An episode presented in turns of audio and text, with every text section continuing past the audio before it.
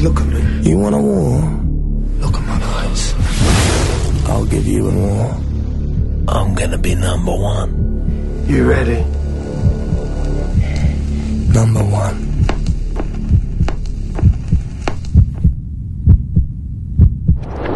First rule of Fight Club is Shut the fuck up, Donnie. you do not talk about Fight Club. This is the View Review Podcast. Take a big step back and literally fuck your own face. Who the fuck do you think you're talking to? You can't fight in here. This is the war room. Yippee-ki-yay, motherfucker. Turn it up! Turn it up!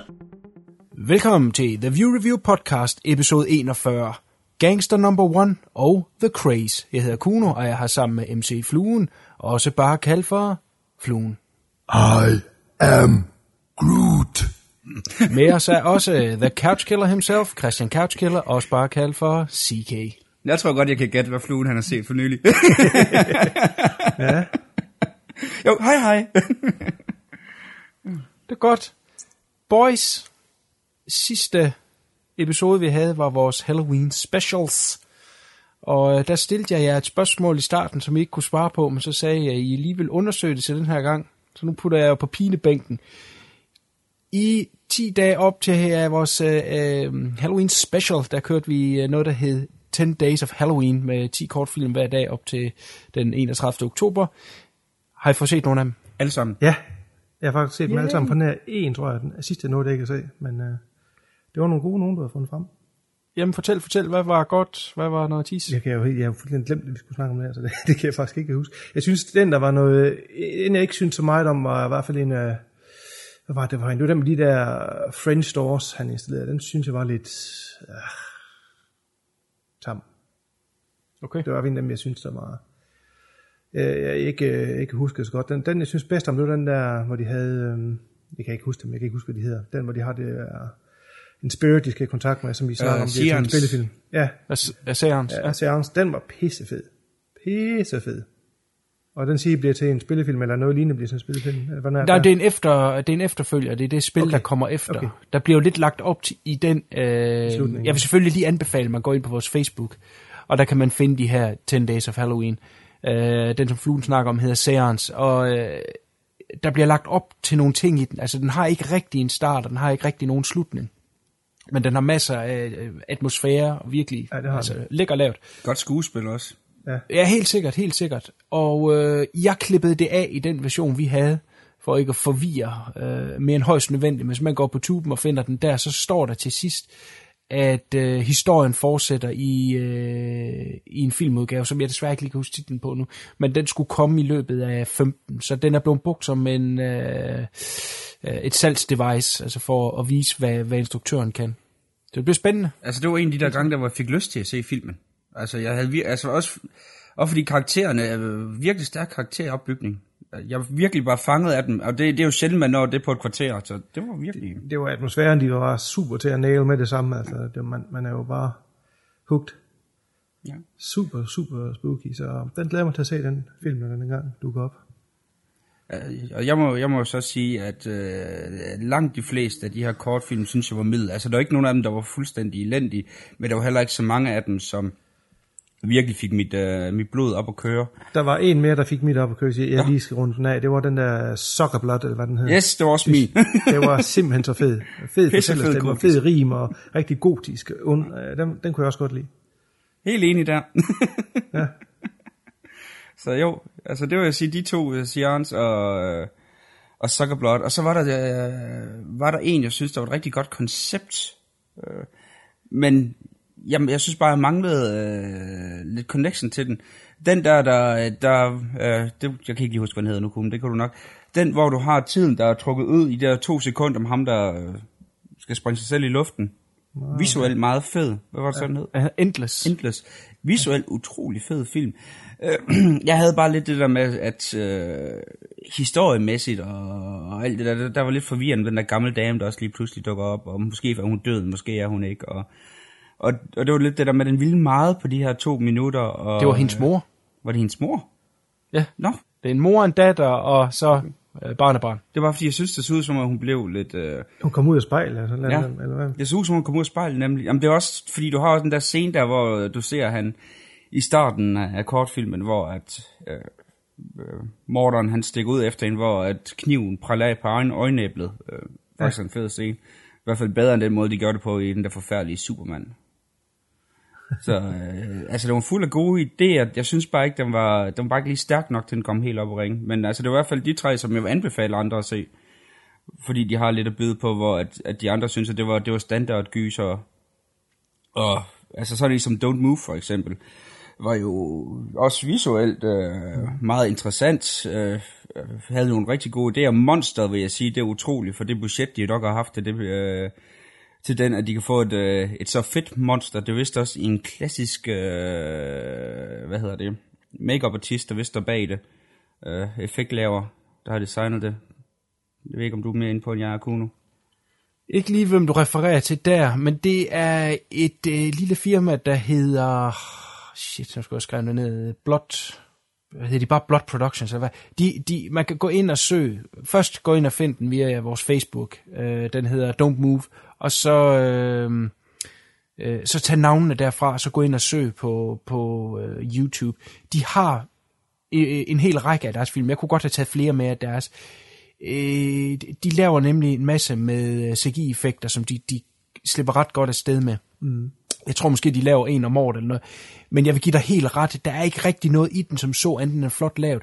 Min problematik var, at jeg ville finde nogen, der ikke var for lange, øh, og skulle holdes nogenlunde i det korte format. Der er en del, som er ret gode, men bare ufattelig primitivt lavet. Og det synes jeg var lidt synd at tage med.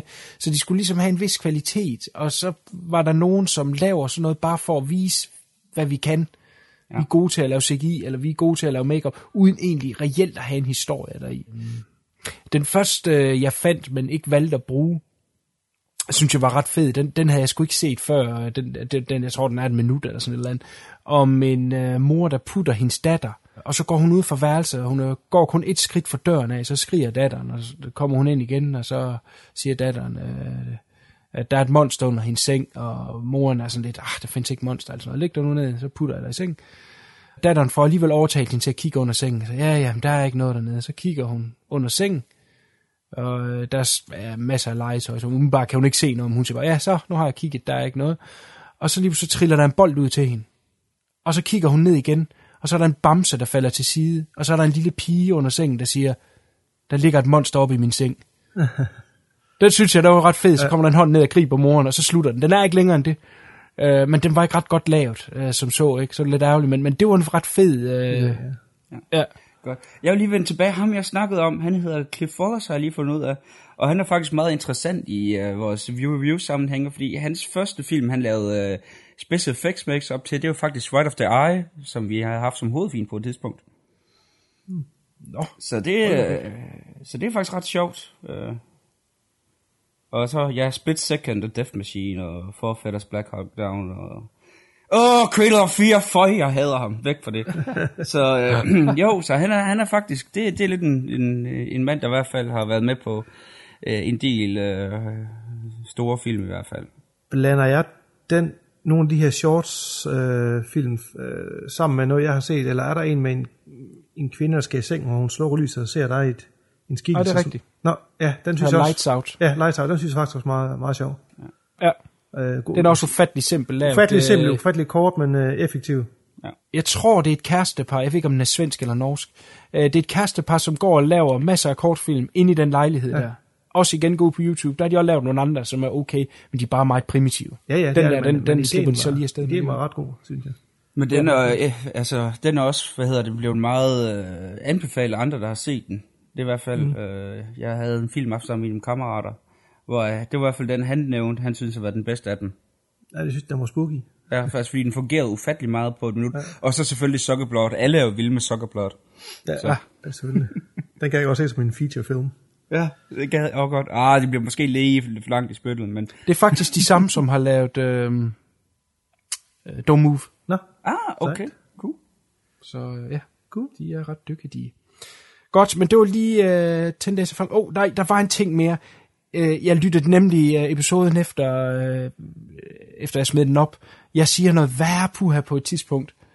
Det er i forbindelse med The Houses October Build, der snakker jeg om, øh, sådan ud, altså i den virkelige verden, hvor stort øh, kommercielt Halloween og de her haunted houses, de er. Og der siger jeg på et tidspunkt, at der kommer 300 millioner til de her haunted houses. Det er ikke rigtigt. Det er 300 millioner dollars, der bliver er brugt okay, om 300 året. millioner, det er sagt godt besøgt. Ja, til Halloween bliver der brugt, øh, ja, i Funken Day, Nej, nej, nej. øh, tre- 300 millioner dollars bliver der brugt øh, hver år i Amerika på Halloween, selvom det kun er Men en. det er jo nok, fordi vi ikke lytter efter, hvad du siger, som sædvanligt. Ja, det er jo bastards. Det der, vi, vi plejer at sove, når du har de der monologer ja. der, det er meget hyggeligt. Ja, og så lige absolut på hængeræbet, øh, når vi snakker øh, af vores Halloween special. Det var jo, jeg gik rimelig meget amok på uh, Nightbreed. Øh, efterfølgende øh, faldt øh, en kende ned, og kan lige se, at jeg glemte at nævne nogle ting. Jeg vil gerne lige nævne øh, make-up-effekterne, lavet af Bob Keane, mm. som også lavede øh, effekter til Hellraiser-filmen, er jo selvfølgelig fantastiske. Det er jo fantastiske designs, og det er fantastisk lavet. Det skal selvfølgelig lige være ros på den hylde. Og så strejfede vi lige uh, Danny Elfman på musikken. Ja. Der vil jeg også godt lige sige, at det er et fantastisk øh, stykke musik. Det var faktisk også to af de noter, jeg havde på, øh, under mine notater, de punkter der, som vi slet ikke øh, rigtig kom forbi, andet lige musikken. Så, så det er godt, du lige bragte op, fordi effekterne, i hvert fald make-up-effekterne, er, er sindssygt godt, godt lavet, og designet af monsterne. Ja. Så der er vi enige. That's good. Men den redder det stadigvæk ikke helt fra. Hej.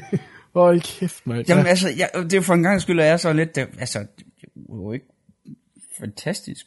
Øh, der er jo ikke så godt udgave. Originalt film, som jeg sagde før, synes jeg stadigvæk er fantastisk underholdende, og en af mine guilty pleasures, men der er jo ikke så godt udgaven. Så forfærdelig synes jeg heller ikke, den er. Men det har vi diskuteret. Ja, ja, ja. Kom på det igen. Lyt, lyt til forrige øh, afsnit.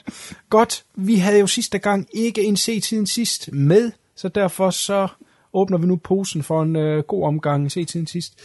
Man er velkommen til at selektere mellem øh, gode og dårlige, man har set, men husk, man må også gerne nævne noget, der er dårligt som advarsel for andre. Hvem vil ligge ud? Vil du ligge ud, CK Man? Det kan jeg CK Man, skal det være dit nye navn? CK Man, det kan Der jeg skal du have en lille kappe. Godt. Godt. Jeg vil starte med øh, en total drengerøvsfilm. Jeg har jo haft, jeg fik jo et stort, øh, øh, blev utrolig afhængig næsten af Vincent Price film. Det her store gyser-ikon, øh, som blandt andet kendt for, for Fluen og ja, utrolig mange andre film. Ja. Og så kom jeg så til at se en, en underlig ting, der hed Son of Sinbad.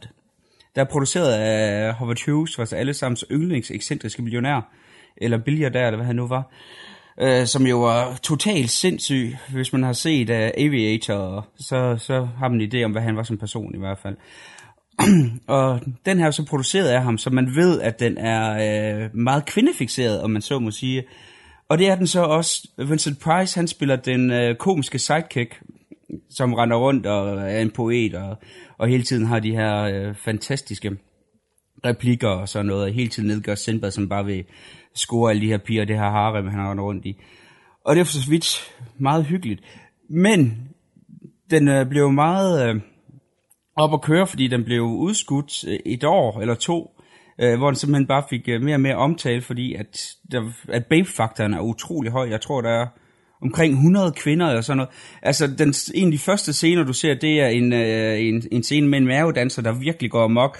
Og der er fem, seks scener med mavedanserinder, der bare slanger sig rundt i det her øh, slør her. Og på et tidspunkt, så møder han jo så Alibabas øh, efterkommer, som jo så er de her 40 meget, hvad hedder det, skal man sige, det veldrejede unge kvinder. Og det var også meningen, det skulle være en 3D-film. Det blev det så aldrig, øh, fordi det var der i, i 55, hvor 3D-fasen den ligesom var ved at øh, nedgå. Men der er mange scener, hvor den simpelthen bare kører langs de her rækker af kvinder, og man mellem mændene bare kan se, at i 3D, så er det jo bare blevet få dine øjne stukket ud af de her øh, torpedobryster. Altså, total drengeårsfilm, der, øh, den er ikke særlig god, men til gengæld er det underholdende med, at, øh, at den her gamle perverterede mand, som Howard Hughes han nu engang var, så, øh, så er jeg faktisk godt anbefale, at den er faktisk sjov. Så hvis man har lyst til at se mange piger, som, øh, som slanger sig rundt på scenen, så er det helt klart en, øh, et recommend for mig. Ja. Man skal bare ikke forvente et stort mesterværk. Hvornår er den fra? Den er fra 55, Okay. så, så der er ikke noget øh, nudity, men det behøver man ikke rigtigt, når man ser, hvordan de her kvinder her, de slanger sig. Hold da op, det er jo Ah, men tit kvinder fra 50'erne. Ah, Jamen, de er, de, de er okay, Nå, den her. Okay. Det, og så med alle de andre gyserfilm, så er en af, en af dem, jeg øh, synes var rigtig underholdende, Witching and Bitching. En spansk film fra 2013 af Alex de Iglesia, øh, som øh, er en af mine øh, øh, yndlingskultinstruktører. Han er kendt for film som Day of the Beast øh, med videre. Han laver nogle helt vanvittige øh, film. Han var protégé af øh, Pedro Almodovar, så ved man lidt om, at hvor man er henne i, verden. Og han laver de her sådan meget... Øh, Ej, men det er, det er et lidt andet univers, han bevæger lidt sig. andet univers. Altså det er, det er på nogen måde lige så grotesk, men øh, det er mere, du er mere over gyser øh, thriller-genrerne med hans film. Han, øh, han er... Øh, han er meget så skavet i hans fremtoning, men der er stadigvæk masser af, af gods, der går igennem de her forskellige film, og Witching and Bitching handler om de her hekse. Starten her tre mænd, der, der røber en bank, og så går det så fuldstændig galt. Ja, de flygter med den ene søn, og ender de i den her Witch Coven, og så er der masser af bizarre ting og sager, der sker her. Det er crazy comedy på en af de, de højeste facetter. På et tidspunkt, så ser du den her urgamle øh, dæmon, øh, der skal ligesom stå for hele kvindekønnet. Så simpelthen har de største hængebryster, jeg nogensinde har set på film. altså det er... den, øh, den er faktisk meget sjov. Den, øh, den kører i, øh, ja, som jeg har sagt, opskudt tempo, øh, hvis man kan lide det. Hvis man øh, ikke kan lide øh, øh, folk, der, der råber og skriger og skaber sig, som øh, de for eksempel gør i sådan noget som Moldovas film og øh, mange andre øh, spanske, så skal man ikke se den her. Så, så bliver den simpelthen for meget. Men øh, effekterne er, er fine, og det øh, var en rigtig god, øh, rigtig god lille gyserfilm at, at se i nærheden af Halloween. Så den, øh, den kan varmt anbefales. Yes. Og... Noget mere på listen. Jeg har meget på listen. Det var det der med, at jeg lige skal finde ud af, hvad mere skal. Altså fordi, øh, jeg havde, øh, det hjalp lidt med, at jeg fik en film aften med en kammerat, hvor jeg kom til at se nogle gode film. Ellers så synes jeg, jeg havde en filmisk krise den her gang, fordi de to bedste film, jeg havde set i løbet af et par uger, det var uh, Child's Play and Pumpkinhead. Så står det sgu slemt til. Ej, okay, jeg kan godt lide Charles Play. Men... Ja, altså, så, så ved man godt, så er det ikke lige fordi, det er snaftene, jeg har været ude i. Uh, Charles Play Barnley uh, har jo en af de mest ikoniske uh, uh, seriemorder på film med den her uh, psykopatiske dukke, der render rundt og, uh, og angriber folk. Og jeg, jeg synes sgu stadigvæk, den holder. Uh, effekterne var fine, og historien den uh, er stramt fortalt. Uh, jeg synes sgu, den uh, sad lige i mit skab i hvert fald. Uh, også ret sjov at se, at hvordan uh, nogle af de senere, de ender med at være uh, meget kitschede, når man så kan sige, og bliver meget sarkastiske, og så hvor straight den her faktisk er. Det synes jeg var ret cool. Det er en film, I nok også har været rundt omkring, så Ja, ja. Hvad, hvad synes I om den? Jeg er enig, jeg synes også, det er en, fed, en fed film. Øhm, jeg kan huske, der kom jo en hel del, ja, ikke helt, hvor mange kom der? To efterfølger, mange der? Tre, fire, fem stykker? Jeg kan ikke huske. Er fem Op- stykker, der kom to lige efter, Ja, og så og de gik her- der nogle år, og så kom der Seed of Chucky og Bride of Chucky. Bright og, først, ja. Ja, Ja, Bright, Bride ja. først, ja. Og den sidste, den hed, Også- hvad var den hed? Curse of, var det Curse of Chucky? Eller? Curse of Ja, Chucky, den var ja. også, også fed nok, men uh, etteren er helt klart også en af dem, jeg... Lang siden jeg har set den, så jeg skal prøve at vende tilbage til den igen på et tidspunkt. Jamen, jeg kan sgu lide dem alle sammen. Øh, de, de ændrer lidt stil efter, hvor langt de kommer ind, fordi mm. de, play, de spiller den jo ret straight i den første, og også i toeren. Ja. Træerne, der begynder at blive lidt mere løst i det, og så øh, var der jo den her pause på en, en god del år før, at øh, Bride of Chucky kom, og, og der er det jo ren fun and games. Og så kører det jo ligesom ud af den ind til den sidste her, som så hedder Curse of Chucky, som jeg tror, vi har vendt på, på også. Ja, I har været om den Ja. to før, ja. som øh, er, jeg synes er et rent fint, altså et rigtig fint øh, tie-in til, til hele serien. Det mm. tror man ikke, den er i starten, men, men det er ret, fedt lavet. Ja. Øh, men jeg, altså, jeg ved ikke, om man skal sige, at det er en klassiker som så, men, men øh, jeg er nostalgisk omkring den. Jeg kan sgu godt lide den. Så, og, og Pumpkinhead, øh, Ja. Det er godt nok også mange år siden. altså, jamen, den, øh, altså den, øh, den er jo sjov og kitschet. Altså, det er jo, det er jo så fedt. Den handler jo om Lance Henriksen, som øh, den her redneck. Han er så meget redneck, at på hans, øh, øh, hvad hedder det, ukrudtsbrænder, der er der sydstatsflag. Det er jo fantastisk. Ja. Altså, så meget redneck er han. Øh, hvor hans søn bliver så ihjel af nogle øh, storbysunger, og så er det så, at øh, det skal hævnes ved, at han fremkalder den her dæmon her, der render rundt og prøver på at slå dem ihjel. Ja. Det, det er så lidt, hvad den var. Jeg synes, det var meget atmosfærisk. Øh, af de her øh, hillbilly-film her, der synes jeg faktisk, det var okay. Øh, jeg, jeg var meget underholdt af den. Jeg ved ikke, om Kuno han kan huske den. Jo, jo, på Pumpkinhead, jo, jo. Ja. Bestemt. Jamen, øh, historiemæssigt, ja, der er det ikke det helt store. Men jeg synes, det er, en, er faktisk visuelt interessant, og så er det jo nogle, nogle ret fede effekter. Er det ikke Stan Winston? Det er Stan Winsons øh, instruktørdebut, ja, det mener jeg, det er. Det er i hvert fald øh, den første spillefilm, han laver. Øh, så det er værd at tage med, at effekterne de er der, og, og så synes jeg, at den har et meget fedt look. Ja. Øh, en klassiker er det jo næppe, men den, den blev, som du sagde, jo øh, efterfulgt af nogle frygtelige sequels, som man Ja, ja, skal holde okay. sig fra. Uh, Udover det, der var også mange år imellem, at de kom. Det er nogen fra nyere tid, så vidt jeg husker. Ja. Yes, og så en film, som jeg hygger mig med, selvom den ikke er særlig god. Det var bare fordi, jeg var glad for at være tilbage til Gilliams hjerne. Uh, øh, The Zero Theorem, som jo er uh, en form for spirituel efterfølger til Brazil, kan man godt kalde det. Som handler om Christoph Waltz, der spiller den her computer geni ting, der skal finde ud af, at der ikke er nogen mening med livet. Uh, ja, det, det er vist det, der er handlingen, men jeg er ikke helt sikker. Så øh, jeg var fedt at være tilbage øh, sammen med øh, Terry Gilliam, men den havde ikke så meget med at byde på. Altså, det, hvis man har set Brazil og sådan noget, så kan man sagtens springe, øh, springe den her over. Der var øh, nogle sjove ting, som for eksempel øh, The Reverend Cult of the Batman. Øh, det handler om alle de her religiøse kulter, som øh, lige bliver nævnt i flink bagved. Så der var nogle sjove ting der. Øh, men den, den bliver lidt lang i spyttet, og man er jo vant til at lidt bedre for hans hånd, og man har jo utrolig store forventninger, når han laver noget, der er øh, Brasil-lignende, som, som det her nogle gange er. Jeg synes, det var lidt tynd øh, kop te, men det var sgu rart at være tilbage i selskab med ham. Ved jeg, ved jeg ikke, om I har været forbi? Det har jeg, og jeg er ikke enig. Du er ikke enig.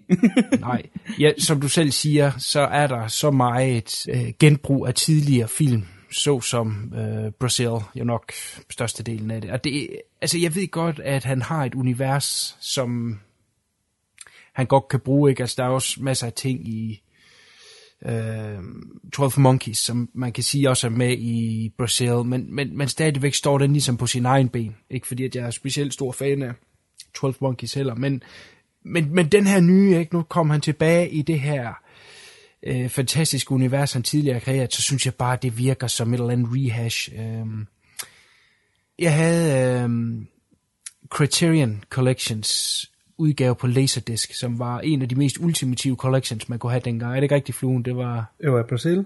Ja, Jo, jo, jo. en sindssygt stor kasse. Det kan, man, man kan næsten ikke beskrive, hvor stor den kasse den var, og hvad der var der i. Men der var der blandt andet en, en bog med, øh, ikke en booklet, som man får med DVD'er og Blu-rays i dag, nej, der var en bog med.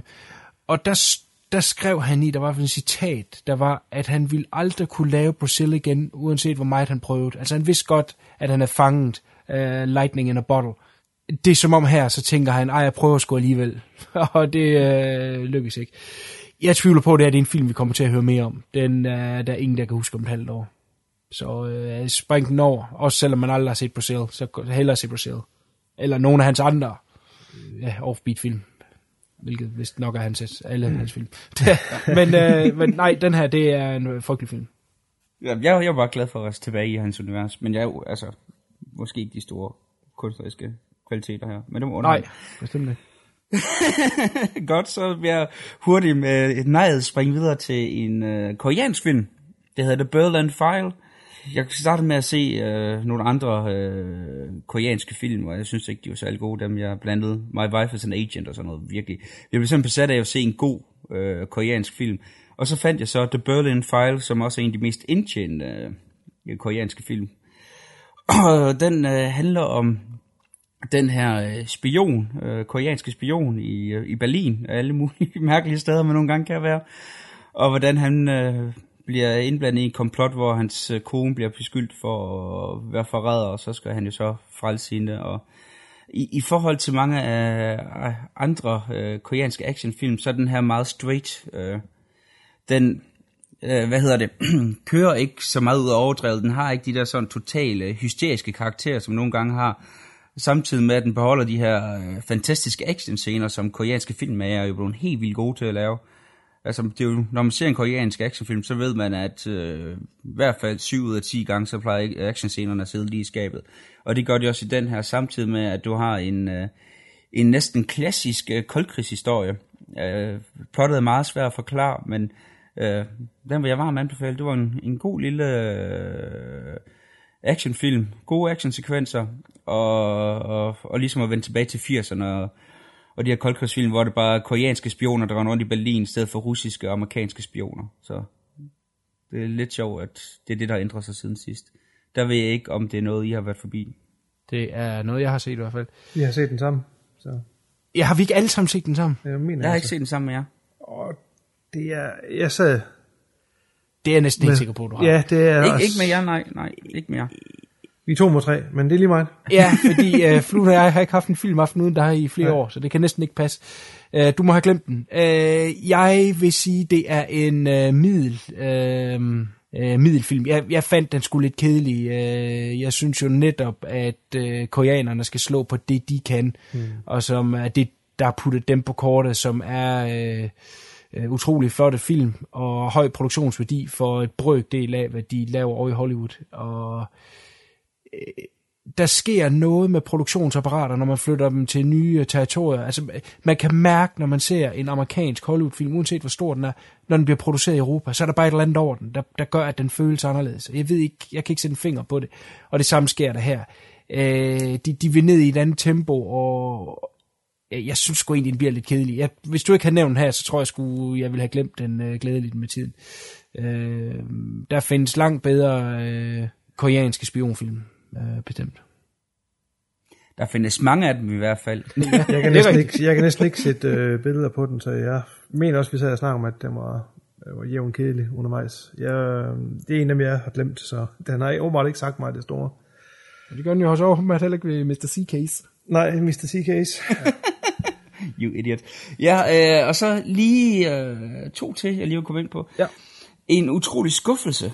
Knights of Bad Aster øh, før vi blev nævnt øh, filmaften med en kammerat, blev vi enige om, at vi ville prøve at se den her øh, spoof, om man så kan kalde det, uden at det faktisk var, det var bare pænt kedeligt. Der handler om øh, de her live-rollespillere, øh, der, øh, der sommer den her succubus-dæmon, der render rundt og slår dem ihjel.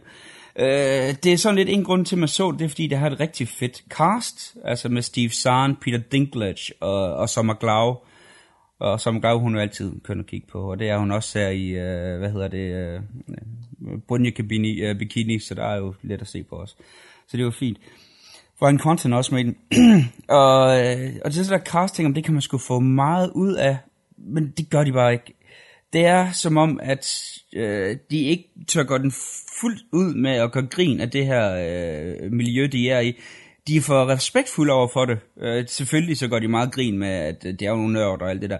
Men det er på sådan en øh, alt for respektfuld måde. Det bliver slet ikke sjovt. Altså det der med, at de tør ikke træde nogen over tæerne-agtigt. Altså det er sådan lidt det der med, at de render rundt med, med sutsko og prøver på ikke at fornærme nogen samtidig med, at de skal være sjovt. Og uh, Peter Dinklage, øh, han spiser psykedeliske svampe. Uh, hvor er det sjovt. Øh, nej. det, øh, det var en, øh, en skål tis, som jeg ikke vil anbefale. Ikke engang til en øh, søndag med tømmermand. Okay. Så, så ved man, det er slemt. Godt. Og Og- den sidste? Den sidste. Stretch. Hvis det er nogen af jer, der har hørt om den. Det har jeg, jeg har også set den. Øh, Joe Conahans øh, nyeste. Øh.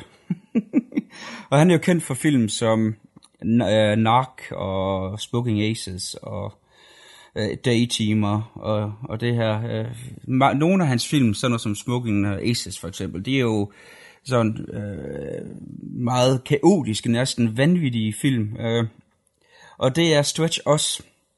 Men i forskel til, øh, til Smoking Aces, så er den her bare øh, koncentreret om én karakter. Øh, hvor sådan en så smukken Aces har jo 10-20 forskellige øh, hovedkarakterer, som den slet ikke selv kan holde styr på, og det ender med at blive en gang værre råd, selvom den har visse andre kvaliteter. Men Stretch, øh, ja, jeg var underholdt. Jeg, jeg, jeg skreg i grin over den, hvor du følger den her øh, limochauffør spillet af Patrick Wilson, som har en eller helvedes nat, kan man godt kalde den. Og du har Chris Pine i en fantastisk øh, ukrediteret rolle, hvilket er ret sjovt, fordi han har, hvad jeg vil sige, en af de bærende roller i hvert fald. Som den her mange millionær, der bliver øh, introduceret ved, at han kommer øh, flyvende i en faldskærm, lander på, øh, hvad hedder det, øh, på limousinen, kun, øh, kun iført en øh, jockstrap og en, og en rygsæt med en tiger. og så kører vi ellers lige derfra. Det var... Øh, Det var sat med et ringresumé. Ganske Ja, så kort. Han, han, har, han har den værste dag. det Han var så lang din resume, så Nej, jeg, færdig. jeg fanger den i korthed, CK. Nu skal du høre, hvordan man skærer den. Hvordan man barberer den app. Så jeg dem. Yes, han har en kæmpe spillegæld, som skal indfries øh, den aften kl. 24. At han har ingen penge på lommen. Og så derudover, så er han øh, desperat for at finde noget kærlighed. Og det er egentlig det, der er. Det er et mismatch af, at øh, han skal skaffe de penge. Masser af uheld, han har i løbet af dagen, og øh, besværlige kunder deriblandt, som du skrev, øh, beskrev her med øh, den her ekscentriske millionær. Øh, og, og hans bil bliver smadret, og han, jamen, han kommer i være ufører, ikke? Og det, det er sådan en, man på en måde egentlig har set 100 gange før, især i sådan nogle teen comedy film, sådan noget med en nat, som så udvikler sig til et eller andet, ikke? Men, øh, men jeg vil også give dig ret i, at den er sjov, men øh, vi er vel enige om, nu kan vi to lige snakke øh, indbyrdes, det final beat, det, at, at der skal forestille at være et twist til sidst, det er vi enige Det om, det ikke, ved ja. man godt. Fem minutter ind i filmen, okay, godt nok, godt nok.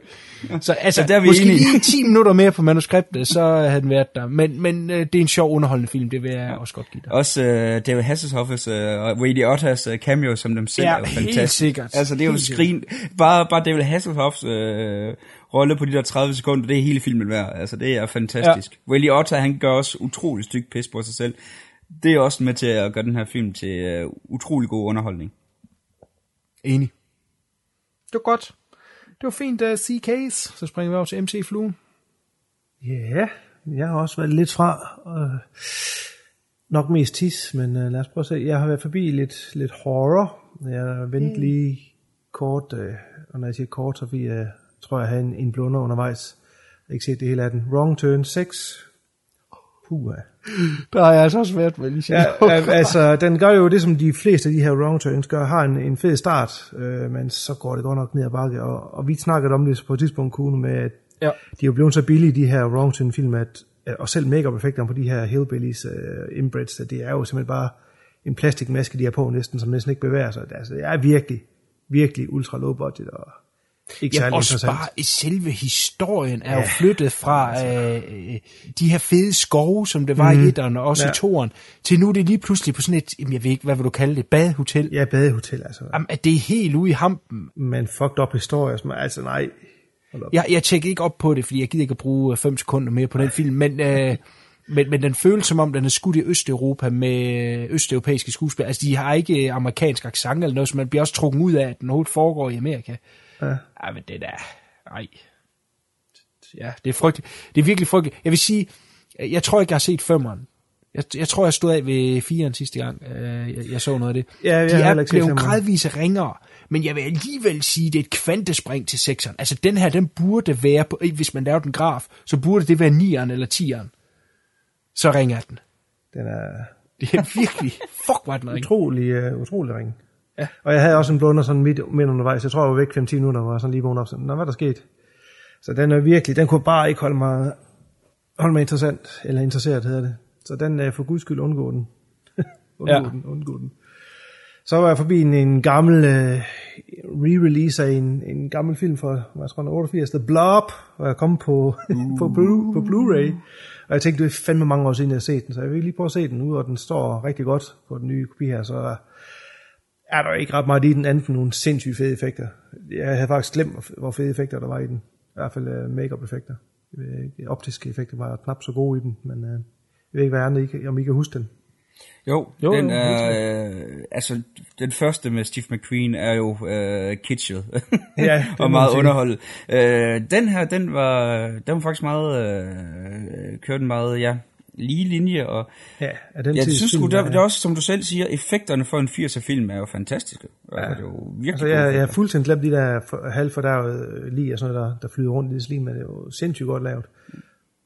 Og det er lidt skamligt, nu, kan jeg ikke, nu har jeg ikke noteret det. Jeg kan fandme ikke huske, hvem effektmanden var. Jeg synes, at jeg har skrevet det ned.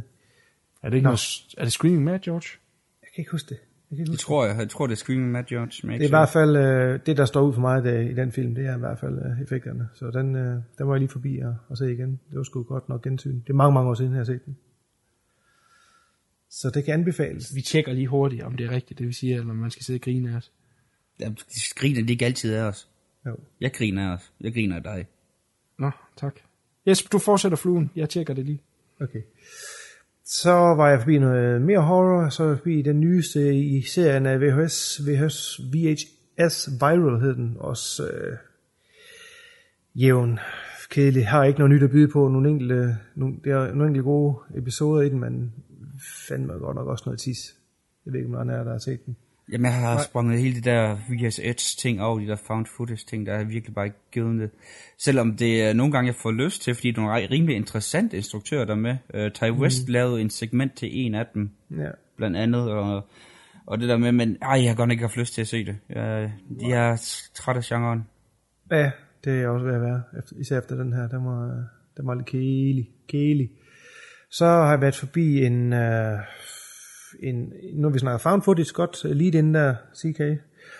Uh, exists, uh, en, en, en, en ny, endnu en ny Bigfoot-film. Uh, hvad hedder han? Uh, Hvad satan? Eduardo Sanchez, en af folkene bag, uh, hvad hedder det, Blair Witch Project. Uh, heller ikke noget nyt i genren, uh, okay underholdende. Det, det, den gør rigtig fedt, det er selve Bigfoot monsteret er ufattelig godt lavet, og man lige for at sige troværdigt, altså det er virkelig godt lavet. Det er ikke CGI, det er en mand i en suit, og når jeg hørte det første gang, tænkte jeg, ah, mand i en suit. Hvor godt kan det være, men det er faktisk ret godt, det er slået ret godt fra det. Øh, men man skal nok have en vis interesse i, i de der sådan, found footage, og så skråstrege, hvad hedder det, øh, Bigfoot-legenden der, som det hele drejer sig om. Der er kommet en hel del. Øh, vi har nævnt en enkelt tidligere, som hedder Willow Creek, som også er en, uh, en fortolkning af, af Bigfoot-legenden. Så der er lidt her uh, for tiden. Med, der er kommet et revival af det her uh, fænomen, så det følger jeg lidt med i. Jeg synes, det er lidt, lidt spændende. Men ikke uh, specielt god film. Øh, Den skal have kudos for dens, uh, for dens uh, makeup også. Og apropos makeup, så er jeg lige inde og tjekke op, at vi er ikke ret gode til at gætte makeup folk. Screaming Mad George er ikke med på uh, The Blob Remake. Hvis man går ind på IMDb, så er der listet 35 uh, under uh, makeup. Så det, så det er ret Nå. uh, omfattende. Men jeg fandt en, der stod som værende supervisor, så man kan gå ud fra, at det er ham, der bestemmer det hele. Han hedder Tony Gardner, og blandt andet der til Zombieland, Army of Darkness. Nå, okay. Og, uh, Ja, fordi når man ser de her, som regel ser de her film med rigtig fede effekter, og dengang og så også nu, så er det jo en eller anden studie, der står bag, som du siger, enten uh, KNB eller, eller Screaming Mad Jaws der. Så det er Ja. lidt sjovt, det har også sådan en, en ja, skråstrej, eller sådan en aircode ukendt, det ved jeg ikke, om man var, men det er lidt sjovt, det ikke er et større øh, firma, står bag det. Ja. Ja, nå, men uh, så vil vi ikke så særlig gode til at gætte. Nej, dårligt. Så har jeg været forbi en action thriller, som også var utrolig fyldt af tis. Jeg har faktisk næsten kun tis med i den her gang. Det er jeg ked af. The Prince med øh, Jason Patrick og Bruce Willis. Jeg ved ikke, om nogen af jer, der har set den. Nej, nej. Nej. Så traileren, tænkte jeg Det skal, over. også, det skal I også lade være med. Den har absolut intet nyt at komme med. Øh, Den her revenge-genre der øh, skal jo gerne have et eller andet øh, at vise. Altså, ja, den, den har bare ingenting. Den er kedelig, den er kedelig skuespil. Ja, Jason Patrick gør det faktisk okay deri, men ellers så Bruce Willis er elendig deri, og John Cusack er også ikke specielt god deri. Han er også med. Øhm, shootouts, kedelig shootouts, kedelig vold. Altså, jeg ved faktisk ikke, hvorfor de har lavet den film. Den er utrolig kedelig. Så hold jer for den. Jamen, det er jo ret sjovt med, altså, det er jo, det er jo stadigvæk et, cast af, af nogle stadigvæk halvrespekterede skuespillere, øh, som jo har lavet inden for genre nogle gode actionfilm, så det, det er lidt sjovt, at den går så meget ind under, under radaren. Ja, for fanden. Og 50 Cent er også med jo for satan. Jo, ja, Hold da kæft, man, det er jo vanvittigt. Satan. Ja, det er fedt, fedt. It's your birthday, it's your birthday. Så, nej, den... Øh, Babe-faktoren er okay, så det er det eneste, den kan ses for. Og så er der altid noget at komme efter. Ja, der er, der er en, der hedder Jessica, hvad kan jeg ikke huske hendes navn, Jessica Lowndes, tror jeg, hun hedder.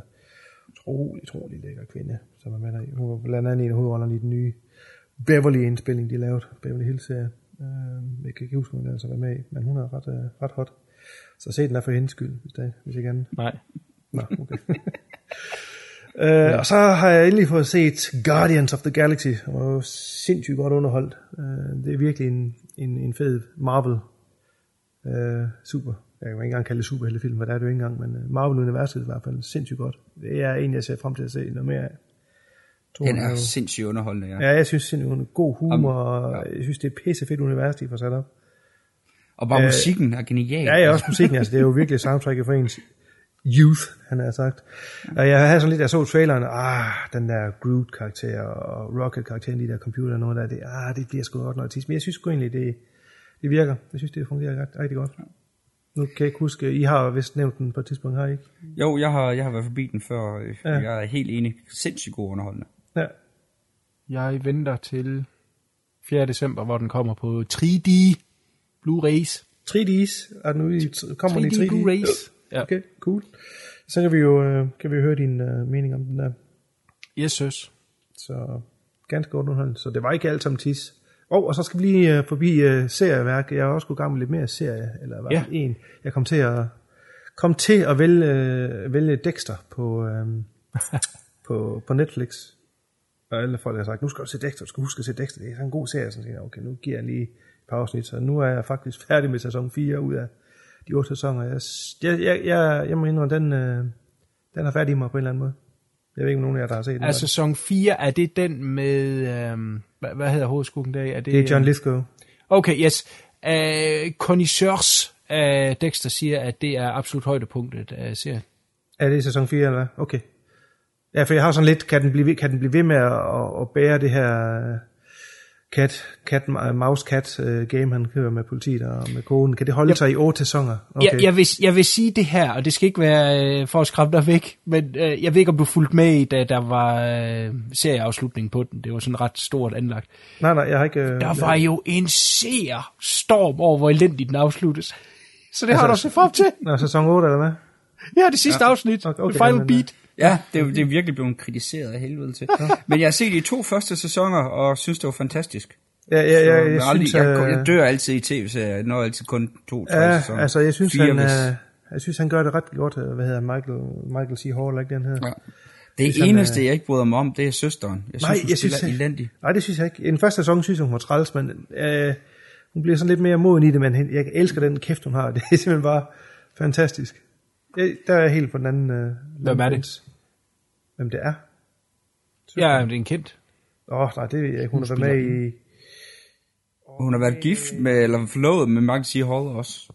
Hvad er det, hun hedder? Hun har været med i en horrorfilm, ved jeg... Øh, nu skal jeg finder hende lige, lige Nå, det sorry, jeg lige puttede dig on the spot. Ja, men øh, jeg kan ikke huske, hun hedder noget med Jennifer. Mens du lige undersøger det der, så kan jeg nemlig lige... Jennifer Carpenter hedder hun. Nå, Jennifer Carpenter. Oh. Ja, ja, ja, lige præcis. Er, er, du færdig med, er vi færdige med Dexter? For jeg har lige et input til serier. Ja, jeg har ikke... Ja, jeg har ja. Okay, det er, øh, det er to eller tre har lige vist øh, True Detective. Okay. To ting, jeg lige vil sige til det. Det ene, det er, vi snakkede om dengang med hensyn til de her øh, streamingtjenester, som selv producerer deres tv-serier. Kan de så sælge det?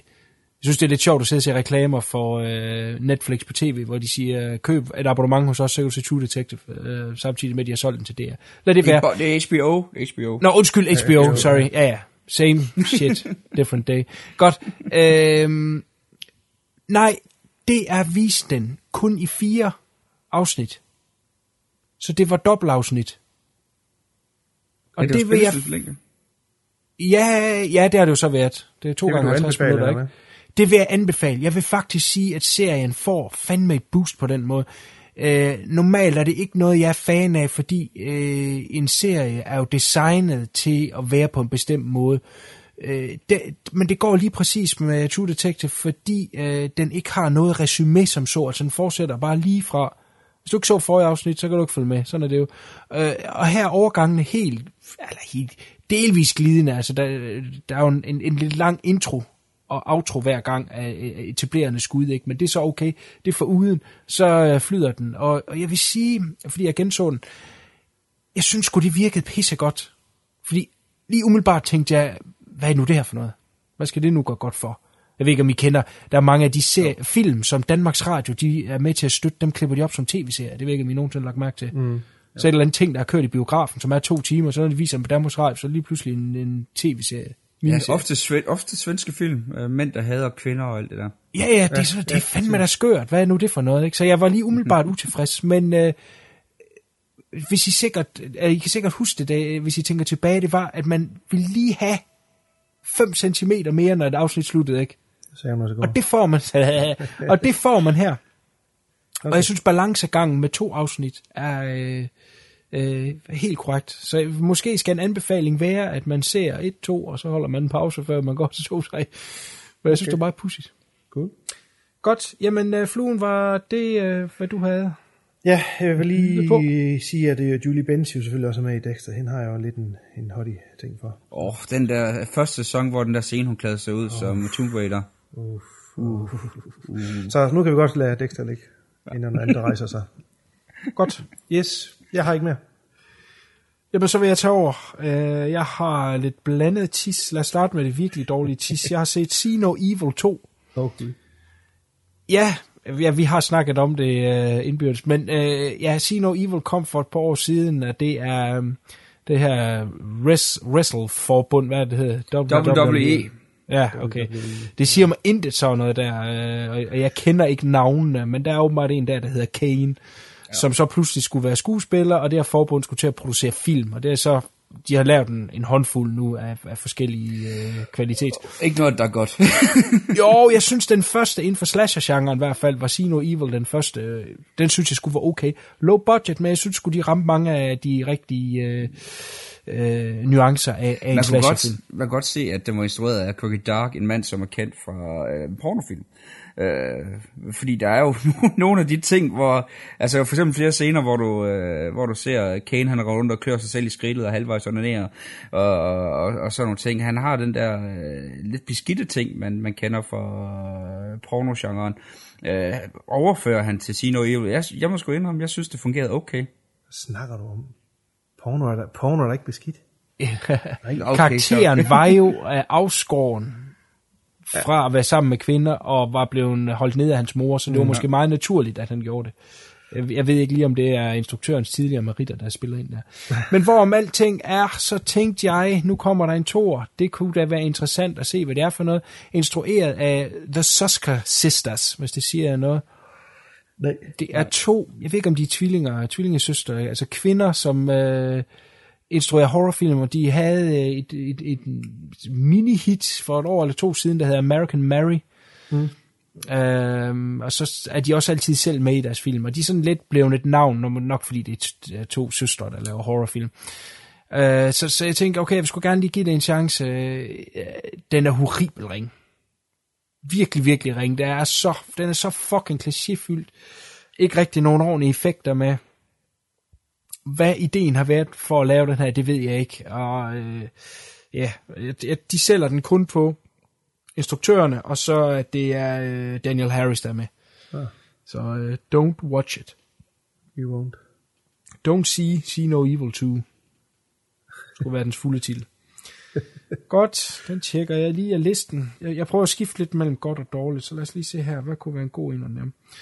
Jo, jeg kan tage den her. Den hedder øh, Automata, som er en øh, spansk Nå, ja. øh, sci-fi film, som foregår i fremtiden, hvor øh, robotter er blevet en, øh, en helt normal del af vores hverdag, og der, er- der er sådan et firma, der ligesom øh, laver de her robotter. Og de har øh, to øh, protokoller, og øh, det er også set i mange andre film, mm-hmm. det her med, at de må ikke øh, gøre mennesker fortræd, og så protokol nummer to, det er, at de må ikke øh, modificeres, hverken af andre eller sig selv. Altså, de må ikke prøve at modificere andre. Øh, og det er egentlig det, den starter med, det er, at der er en politimand, der nede i sådan en øh, slumhul finder en robot, som er ved at, at, øh, sætte sit eget ben på igen. Som han så skyder, så den øh, går i stykker, og så er der så en forsikringsmand, der skal ind og se på det her hvad, hvad er der sket med den her? Og det er så Antonio Banderas, som spiller hovedrollen. Og øh, han går så videre med det til øh, The Brass og siger, øh, der er et eller andet galt her. Er det muligt, at øh, protokol nummer to, den er blevet øh, violated?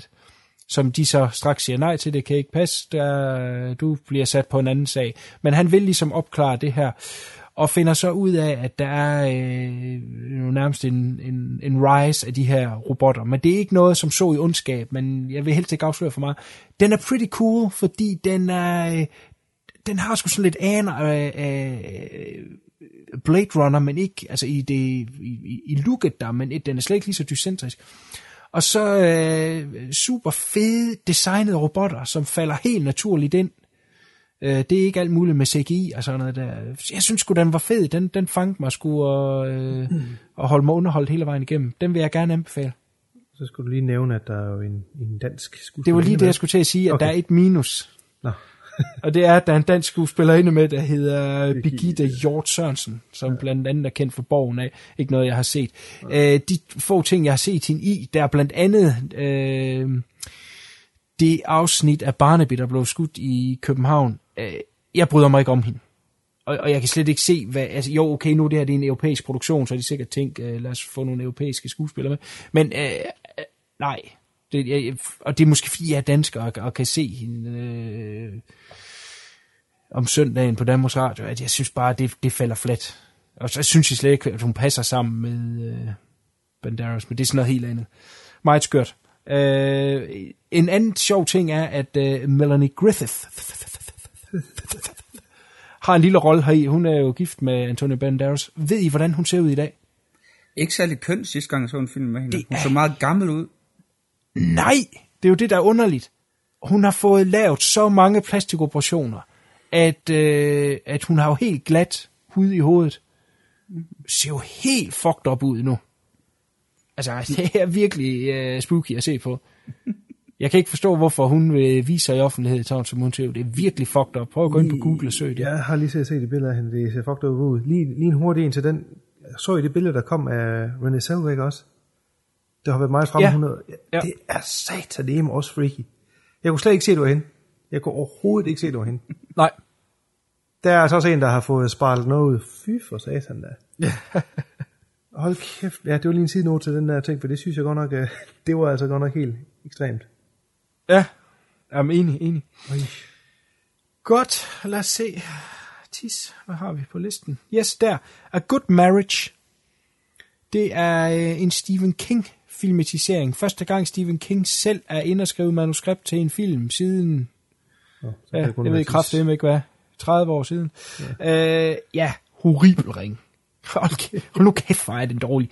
Altså, jeg tror jo, når Hollywood virkelig gerne vil lave en god Stephen King filmatisering, så er de jo også gode. Men når det er noget lort, så er det altså også virkelig bare noget lort, ikke? Der kom jo mange op igennem 90'erne, som var noget low budget pis, som slet ikke var til at holde ud at se på. Men, men jeg synes jo, der er kommet mange gode thrillers, som er øh, helt klart værd at, at se. Og det havde jeg håbet lidt, den her den var. Det er den bestemt ikke. Ganske kort. Man følger det her ægtepar. Øh, jeg kan ikke huske, hvor mange år de har været gift, men, men film starter i hvert fald med, at de har en eller anden form for jubilæum, og måske en dag har, som man gør meget i Amerika, det her med at renew ens øh, løfter. Ja. Og øh, konen spilles af Joanne Allen, og manden spilles af Anthony LaPaglia. Og øh, sådan lidt i baggrunden, der ser man øh, nogle nyheds øh, updates omkring øh, nogle piger, der forsvinder. Og øh, det viser så, at det er manden, der gør det, og det finder kvinden så ud af. Øh, hun finder et eller andet ud i garagen. Ja, hvad fanden er det der? Det er en kasse med kørekort, og det er så de navne, som der er blevet nævnt i nyhederne. Så hun ved, at han står bag, og så øh, er det sådan noget med, det, at hun er bange, og, og så øh, har de en samtale om det, og så siger han, jamen, jeg kunne aldrig finde på at gøre dig noget, og jeg lover, at jeg aldrig vil gøre det igen. Og sådan. Altså, det er virkelig øh, åndssvagt. Og øh, ja, så ender det med, at hun slår ham ihjel til sidst. Altså, den er skør. Hold kæft for en omgang tis. Ja, det er... Ja. Jeg havde godt set, den kom, og jeg tænkte, åh, det er interessant, og så læste jeg også nogle reviews, og tænkte, ah, okay, det lyder ikke til, at det er noget, man skal, Ej, skal nærme sig. ej. Desværre. Jeg tror øh, ikke, vi ser flere gode øh, King-filmatiseringer mere. Sorry. Godt, så kan vi tage en, der lige er en tand bedre, men stadigvæk ikke det helt store. Den hedder A Walk Among the Tombstones, som er, øh, oh. jeg skulle til at sige den nyeste øh, øh, Liam Neeson, men øh, der kommer jo kraftedeme med 40 film om måneden med Liam Neeson. Ja, hvad er den på flyet hedder også? For Jamen, den hedder øh, non, Non-Stop. Ja, non tror jeg, altså, han er jo den helt nye store actionstjerne, det er jo helt Jamen, ved du hvad, jeg læste et sted, og det kan simpelthen ikke siges bedre end det her. Der er kommet en ny subgenre, der simpelthen bare hedder Liam Neeson. Ja, Det er jo ikke engang løgn. det er ikke engang løgn, nej. Hold nu kæft, mand. Nå. Øh, altså, stop mig, når I synes, det her det lyder øh, bekendt. Ja. Øh, Liam Neeson er en uh, private eye, Stop. som, bliver, som bliver hyret ind til at hjælpe med en bortførelse, hvor han snakker uh, toffee til en telefon. Lyder det ligesom Taken? Ja, det tror jeg nok, det gør. Jeg minder mig lidt om det. Jamen, åh, okay, bliv nu færdig med at snakke om Walk Among Tombstones, fordi... Jeg, Har du også set den? nej, men jeg er stor, stor fan af Lawrence Block. Jeg har læst alle de der Matt Schroeder-romaner der, og jeg elsker karakteren, og jeg elsker hele det der univers. Og jeg har hørt, at den skulle øh, være forfærdelig. Jeg havde glædet mig så meget. Jeg havde faktisk overvejet at gå ind og se den i biografen, indtil jeg læste anmeldelser, og tænkte, åh, jo, Jamen, jeg vil ikke sige, at den er forfærdelig som så. Altså, han skal hjælpe øh, de her forbrydere. Jeg mener at faktisk, de er øh, narkohandlere til at Ja, skaffe, det er de også. til at skaffe øh, den her øh, øh, lille pige hjem, som er blevet bortført af nogle meget bestialske mænd. Er den meget, er, er den meget grafisk? Fordi jeg vil sige, Nej, i overhovedet bogen, ikke. der ligger de godt nok ikke skjult på. Altså det, øh, der kan jeg love dig, der bliver der, det er ren gore. Ja, men, men det hører man kun her i, så det er okay. nok øh, det, det, det samme niveau, det, det, det cirka er i. Men de er rimelig voldsomme. De, de tager en kvinde til fange på et tidspunkt, eller kidnapper, og, øh, og så tager de hende ind i en bil, og så siger de, øh, du skal vælge dit yndlingsbryst. Jeg skærer det anden dag. Du får 5 sekunder til at vælge. Det er det niveau, det er, de er på. De er rimelig sindssyge, så han skal så redde den her pige for dem af. Øh, og så er der noget baghistorie om, at han er en øh, tidligere politimand, som kom til at skyde en øh, uskyldig under et, et shootout, fordi at han var fuld. Det har ikke hørt før. Men den er jo filmatiseret, øh, den første med Jeff Bridges. A Million Ways to Die hedder den. Den har jeg ikke set. Hvornår er den fra? Den er fra 80'erne en eller anden gang, øh, med Jeff Nå. Bridges i øh, hovedånden som Matt, øh, Matt Schroeder. Så den er, den er lavet. Øh, den var heller ikke særlig god, desværre. Øh, Nå. Jeff Bridges gjorde det godt. Der var nogle elementer i den, der faktisk var, var meget fine. Men øh, også igen en, en skuffelse, hvis man er, hvis man er, er fan af, af hele det der bogunivers der, som er pissefedt. Det er nogle rigtig fede thrillers. For dengang jeg, jeg læste dem for snart 10 år siden. Er der også en dreng med i den der bog?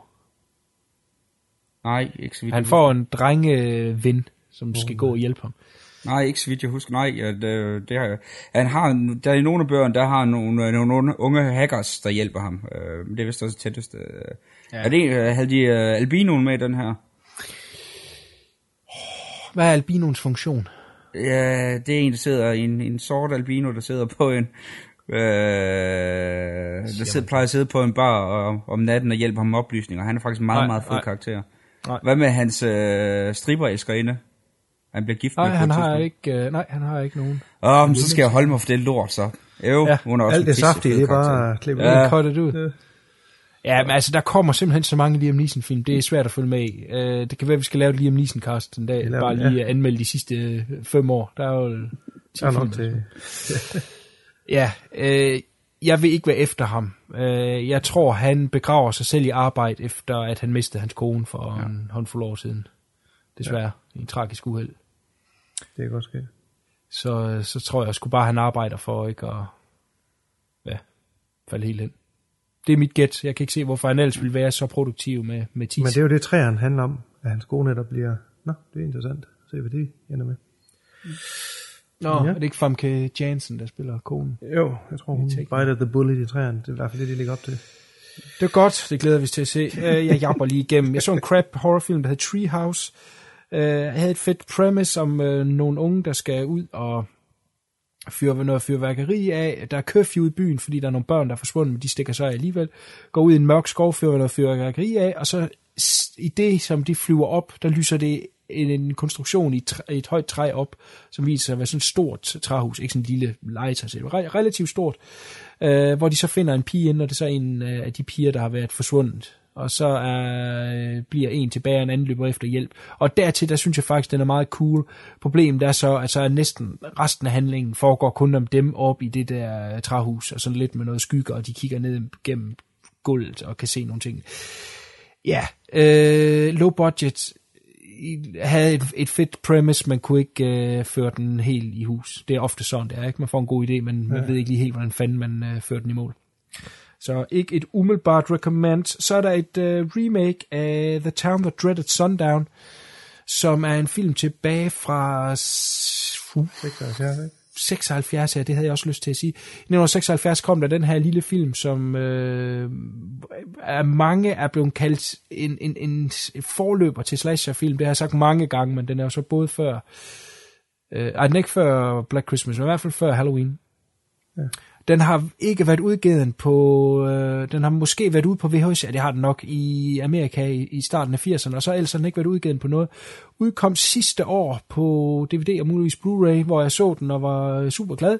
Og så gik det fem minutter, så kom der news omkring et remake af den, og så tænkte jeg jo straks, åh, god gud, hvem skal nu til at smadre den? Jeg kan ikke huske instruktørens navn, men han er instruktør på mange af Glee-afsnittene, så det, var, det gik jo bare fra værre til endnu værre. jeg vil sige, at jeg har set den nu. Jeg vil sgu gerne give den et okay, fordi den prøver noget helt nyt.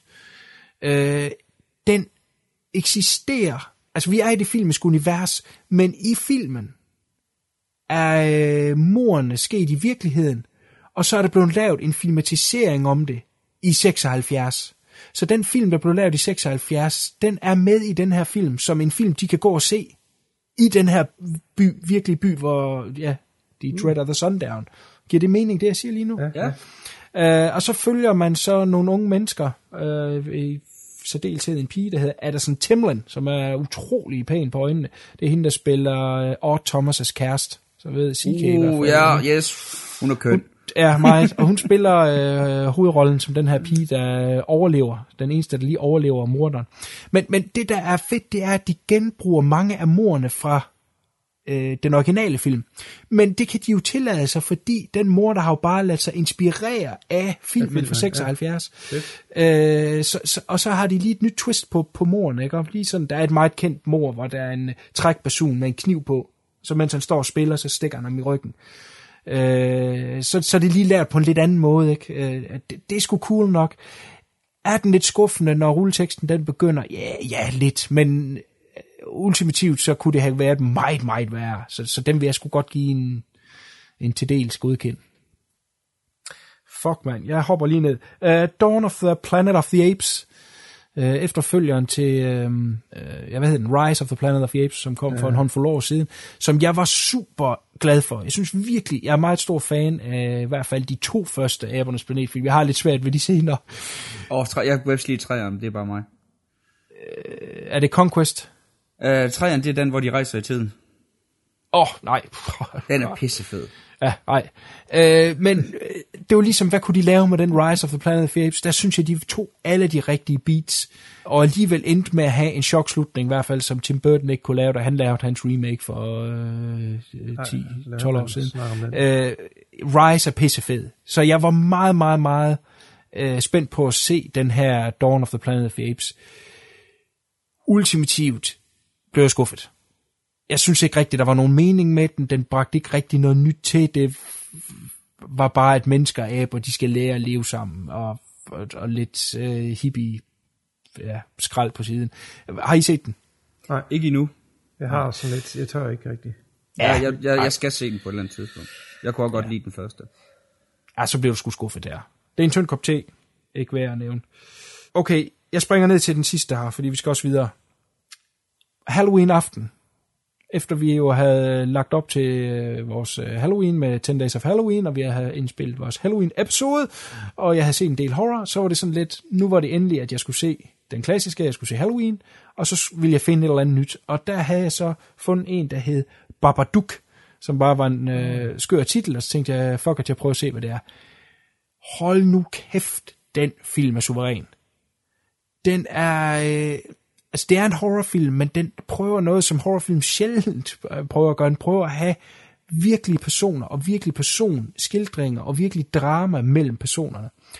Man følger den her øh, enlige mor, som har en søn, som er... Jeg ved det kraftedeme ikke. 9 år, 8-9 år.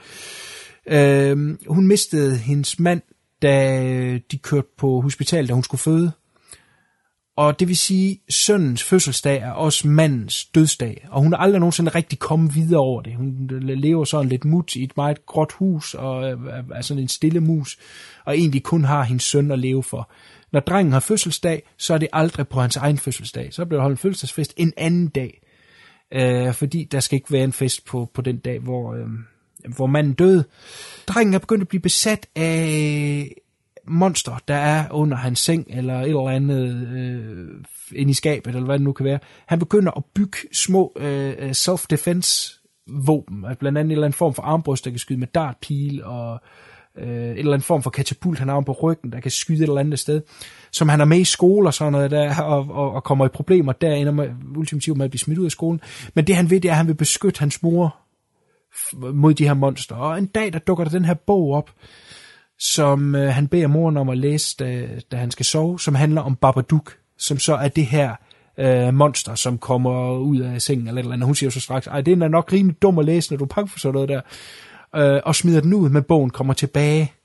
Og så er det, hun selv begynder at sidde og læse i den, og den skræmmer hende så i billederne der i og sådan noget der, og så brænder hun den. Men den kommer tilbage. Og øh, jeg, vil, jeg, skal, jeg vil ikke afsløre for mig, fordi den her film, man skal satanemme ses. Den er virkelig original og super fedt lavet.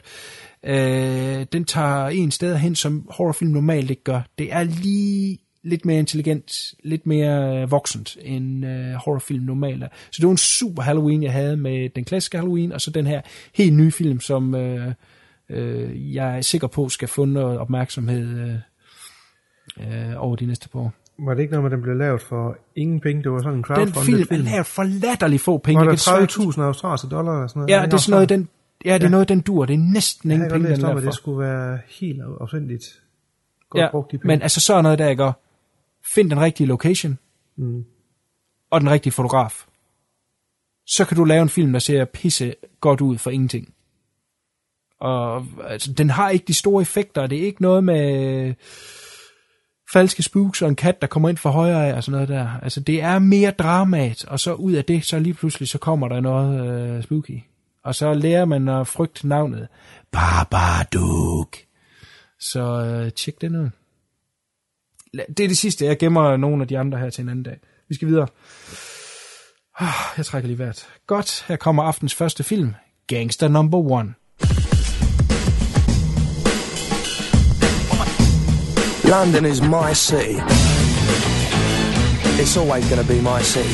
I'm working for Freddie Mays. Freddie Mays, Who's Freddie Mays? the butcher of Mayfair. All right, how you doing? The man was a legend. When you work for me, you do things my way.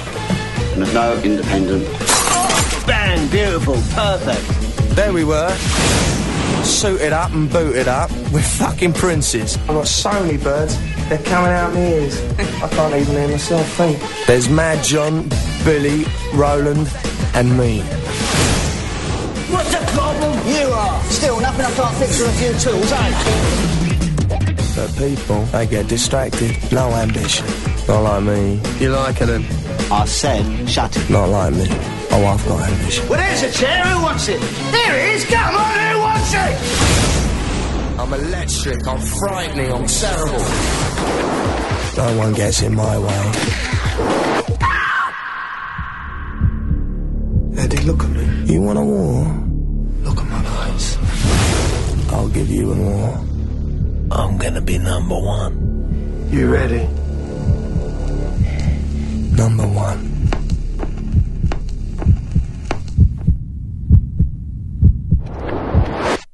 Gangster number one, år 2000. En ung mand værves til en bande styret af Londons crime kingpin Freddie Mays, The Butcher of Mayfair. Langsomt stiger han i graderne, og han bliver hurtigt fanget af Mays' stil og liv, og det vil han have for enhver pris.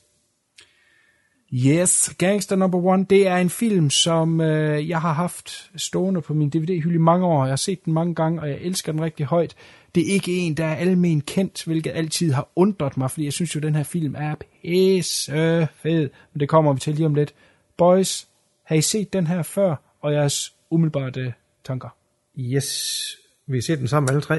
Øj! Okay. På storskærmsfremviser, ja. Ja, og The Berlin File. Ja, det var Godt. Uh, Flu, du lægger ud. Jamen, øh, jeg er enig. Det, jeg har ikke set den så mange gange. Jeg så den dengang, vi så den for nogle år siden, og så har jeg set den op til castet, og jeg er enig med dig, det er en... Det er et under, den ikke er mere udbredt, den film. Det er jo en fantastisk, fantastisk gangster-drama. Øh, den er jo knivskarp dialog og pisse, pisse fed skuespil. Det kommer vi nok ind på lige om et øjeblik, men jeg synes virkelig, det er en, en klassefilm. See cases. Det er en af de her film, hvor en voice-over faktisk fungerer rigtig godt. Ja. Øh, og hele strukturen i filmen er faktisk også rigtig fed. Og, og Paul Bettany's øh, kæft, han spiller der røven ud af bukserne i den her. Mm. Det, øh, Jamen, det gør de alle sammen, men Ja. specielt ham, ja. så jo, det er, det er også øh, ren og skær og gastisk glæde næsten. Okay, styr dig.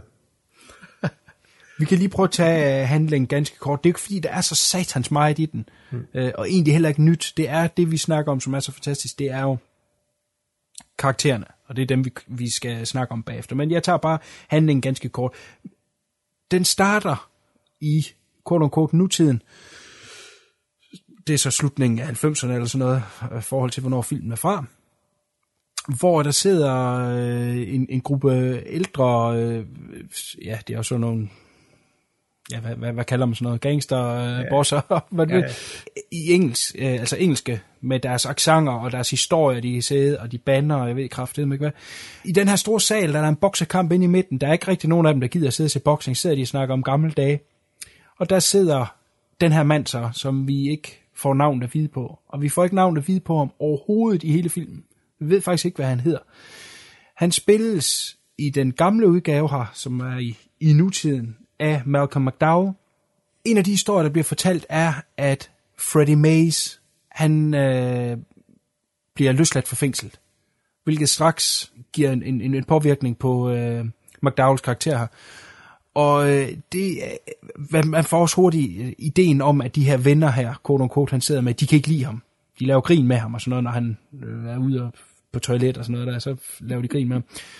Men vi har det her, der er noget med ham, Freddie Mays, der, der er blevet løsladt, som han har et eller andet med. Og så går vi tilbage i tiden. Jeg er ikke præcis klar over, hvornår vi er, men vi er i midt-60'erne. Ja, det er omkring. Det, det er noget deromkring. Øh, det er en tid, vi kommer til at strejfe også i den øh, næste film. Hvor vi så ser øh, karakteren som ung, igen, vi ved ikke, hvad han hedder, den her gang spillet af Paul Bettany, som er øh, øh, en ung mand, som øh, åbenbart har lidt af et ry, uden øh, som så og, og, og tilhører nogen, og det han allerførst bliver, det er, at han bliver inviteret ind til et møde med den her Freddie Mays, og så får vi så lov til at se ham øh, i øh, all, øh, all His Glory tilbage i, i hans storhedstid der i 60'erne. Og det er øh, David Thwellis, ja. som har det perfekte suit, og han har den sejeste lejlighed af nu øh, 60'erne. Dog, jeg vil sige, at hans sofa-arrangement også vil være sejt i dag. Ja, det er simpelthen sådan et, øh, et firkantet hul i jorden, som så egentlig er sofaen hele vejen rundt i gulvet. Ja, det man går egentlig ned i sofaen. Ja. Det er fandme sejt. Nå, anywho, meget gangster. Uh, han er den her crime kingpin, som uh, man får at vide på et tidspunkt, at han slår en politimand ihjel, og er slået med sted med det, selvom han egentlig blev fanget. Så gik han scot-free, og øh, er, er blevet sådan lidt en legende, og han har så øh, noget forretning, som er højst synligt noget med at låne penge ud og beskyttelsespenge og ja, the usual. Han har så alle de her hoodlums, goons i hans øh, bande, og der bliver øh, Paul Bettany så værvet ind i den her bande. Og øh, han viser sig hurtigt at være øh, en, en opfindsom mand, når det kommer til, hvordan man skal få penge ud af folk. Han er ikke bange for at banke dem. Han er heller ikke bange for øh, ja, egentlig noget som helst. Der er på et tidspunkt, hvor han går hen mod en bil, hvor han de bliver skudt imod, uden at øh, han øh, overhovedet bevæger sig. Han går bare fremad helt... Øh, ja, uh, hvad hedder sådan noget? Urørt, uberørt. U, ube, u, ja, uberørt. U, uskudt. Øh, og øh, man får hurtigt den her opfattelse af, at han er rimelig fucked up. Og det er vores hovedperson, som vi følger her. Øh, Jeg synes, det er fedt sat op. Øh, Det er også sjovt, at vi har en hovedrolle her, som egentlig er så pisse usympatisk, som han egentlig er. Øh, Jeres tanker omkring den her øh, nameless karakter? Jamen, øh, som øh, Sige kan jeg også lige nævne før, at øh, der er sådan noget over Paul Bettany's øh, øh, udseende. Han har de her meget, meget piercing eyes, som man, man tror faktisk på, at han er den her psykopat. Han er virkelig, virkelig godt castet. Og som du siger, et rigtigt møgsvin. Altså man har jo ikke på noget tidspunkt rooter man for ham. Man holder jo ikke med ham, sådan set. Han er meget, meget, meget usympatisk, men igen øh, meget effektiv i den her verden, han nu øh, befinder sig i. Og han er meget målbevidst, og han ved godt, hvad han går efter. I af de første scener, man ser, hvor han er inde til møde med ham, øh, øh, hvad hedder han? Jeg glemte lige hans navn. Kæft, hvor, Er det Fred Mace? Ja, Freddie Mace, hvor han øh, øh, sidder, han kigger på den her måde, han sidder på i sofaen, han siger, den der spot, han sidder på lige nu, den vil jeg meget, meget gerne have. Og der er ikke ret langt inde i filmen, der han allerede besluttet for, at det jakkesæt og de her sådan, uh, cufflinks, hvad hedder de på dansk? Er- Manchetknapper. Ja, manchetknapper og slips og det der, det vil han bare have. Han vil have hans plads i, uh, i hierarkiet, og hvordan han får det, det er han så lidt ligeglad med. Så han er en virkelig usympatisk person. Pissefed uh, portrætteret af Paul Bettany. Jeg kan, jeg kan rigtig godt lide øh, den scene i, øh, i starten af filmen, hvor det stadigvæk er McDowell, der hvor han går på toilet, og hvor han står og pisser. Ja, ja, ja. og han står bare og, og ikke rigtig ho- holder fast i noget som helst, så han sat hans champagneglas ved siden af, hvor øh, der ryger øh, små dråber pis i, og, og, og alt det der, så ser du, han tager glasset op, skal lige til at drikke det, kigger ham mod kameraet og siger, what do you think I am, you cunt? Altså, og så er karakteren en gang for alle ligesom bare slået fast. Altså, og, det, og det er en rigtig fed indledning. Øh, øh, ligesom at virkelig, og, og så har du den karakter, der er fuldstændig kørende, og, og så når Paul Bettany tager over, jamen så, øh, så ligger det jo fuldstændig fast. Altså, der, er- og, og de viger ikke for karakteren. Altså, øh, der er ikke en stor ud Jo, der er faktisk en, en karakterudvikling ved her. Men øh, de sørger for, at, øh, at karakteren, han, han ringer sandt, hvis jeg forstår, hvad jeg mener, hele Mm. filmen Ja. igennem. Ja, helt enig. Og, og det, det er faktisk en, en stor kompliment, når du har øh, nogle af de her film, der kan nogle gange godt, med de her øh, karakterark over tid, der, der kan nogle gange godt være, at, at der er lidt med karakteren, der ikke helt hænger sammen. Det gør det med ham her. Det synes jeg er Ja. ret cool. Altså, der er en speciel scene i filmen, som virkelig uh, solgte karakteren for mig. Det er, hvor de, uh, det er et stykke ind i filmen, hvor de har, ser ham her, uh, en, en gut, der hedder Eddie, som også arbejder for dem, har haft et møde med konkurrenten til Freddie May, sammen med Lenny, er ikke det, han hedder? Jo, Lenny Hvor de, Taylor. Ja, Lenny Taylor, hvor de konfronterer ham med Eddie hjemme i hans hjem. Der, øh, det er virkelig en scene, man, altså, det er ikke en, vi skal afslutte for mig, men, men se den. Folk, vi, jeg ved med folk, de ser den scene her, så vil de give mig ret i, at der ved man, at øh, han Jamen, er... jeg, jeg kan simpelthen ikke være mere enig. Lige nok den scene, jeg kan Ja. ikke huske, hvad han hedder, ham her skuespilleren. Han hedder også Eddie, Eddie øh, jeg kan ikke huske hans efternavn, men han hedder Eddie rigtigt også. Hedder han også Eddie Wick? Okay. Ja. Han spiller Der er nogle scener i nogle film, hvor at en skuespiller bare brænder så meget igennem, at man for evig tid vil huske dem for det. Ja, han dukker op en gang imellem i nogle film. Og jeg vil altid vende tilbage til den her scene. Ja, præcis. Hold kæft, det er godt. Der var en senere scene med Eddie uh, Marson, hedder han, skuespilleren, øh, hvor øh, helt til slut i filmen, øh, øh, hvor de mødes igen, ham og så Gangster Number One, det er også pissefed, der brænder han også igennem. Ja, men slet ikke på samme måde som den her, Ikke på han, samme øh, måde her, fordi den der scene der, der, øh, Altså, man der tror på, udspiller han er han jo angst, hvor Ja. i den anden der, der er det mere foragt, der, ja. der kommer op, altså på en, på en helt anden måde, men det er pissefed skuespil, det vil godt give jer. Men lige den scene, ja, han, man, man, man tror virkelig på, at øh, man er næsten ikke på, at det er skuespil. Altså, man, man er ondt af ham, man ved bare, hold kæft, han er rej. Han er bange. Som du siger, det der med, at man husker ham. Når man ser det ansigt, så ved man bare, okay, den, den scene der, den kan jeg Ja. lige så tydeligt huske. Det var også den scene, jeg kunne huske fra dengang, vi, vi så den for nogle år siden. Ja, Ja. super.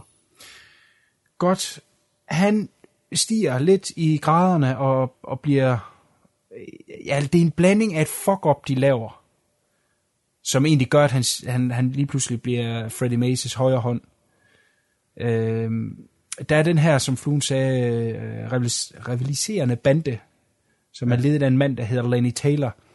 Og øh, de har altså nogle, nogle kampe en gang imellem, og det er blandt andet Lenny Taylor, som står bag, at deres klub bliver brændt ned. Det er så her, hvor der bliver skudt efter øh, vores hovedperson. Og øh, der er det så, de skal ud og hævne sig. Og der, det vil uh, Macy kan de gøre, øh, Freddie Mason siger, I må ikke hævne jer. Og det går de så ud og gøre alligevel. Ja, det må man sige. Ja, og, og, og der kom en del engelske øh, øh, gangster-komedier. De her, øh, hvad hedder han, Guy Ritchie ting kom jo på samme tid som den her. Mm. Det er måske derfor, den her druknede Gangster Number One, det kan godt være. Men mange af dem havde det her overdrevne vold, som vi skal grine lidt af. Øh, det synes jeg nu ikke, man gør i den her scene, men dog Nej. alligevel. De tager ham simpelthen den her mand ud på en minigolfbane, og så, øh, ja, så gennembanker de ham med køller. Og så den her, der er også en fantastisk humor i den her film, som ligger meget i dialogen, de ting, de siger. Altså, der er selvfølgelig den generelle engelske måde, ja med deres, øh, Cockney, ja. ja, jo, cunt og øh, alt det der. Han, og hovedrollen her, han siger hele tiden det her, do me a favor. Øh, og, og så er der det her, at de snakker om de forbandede køller der, som de banker ham med, og der er en, der han kom til at brække hans kølle, og der er en, der kom til at bøje den.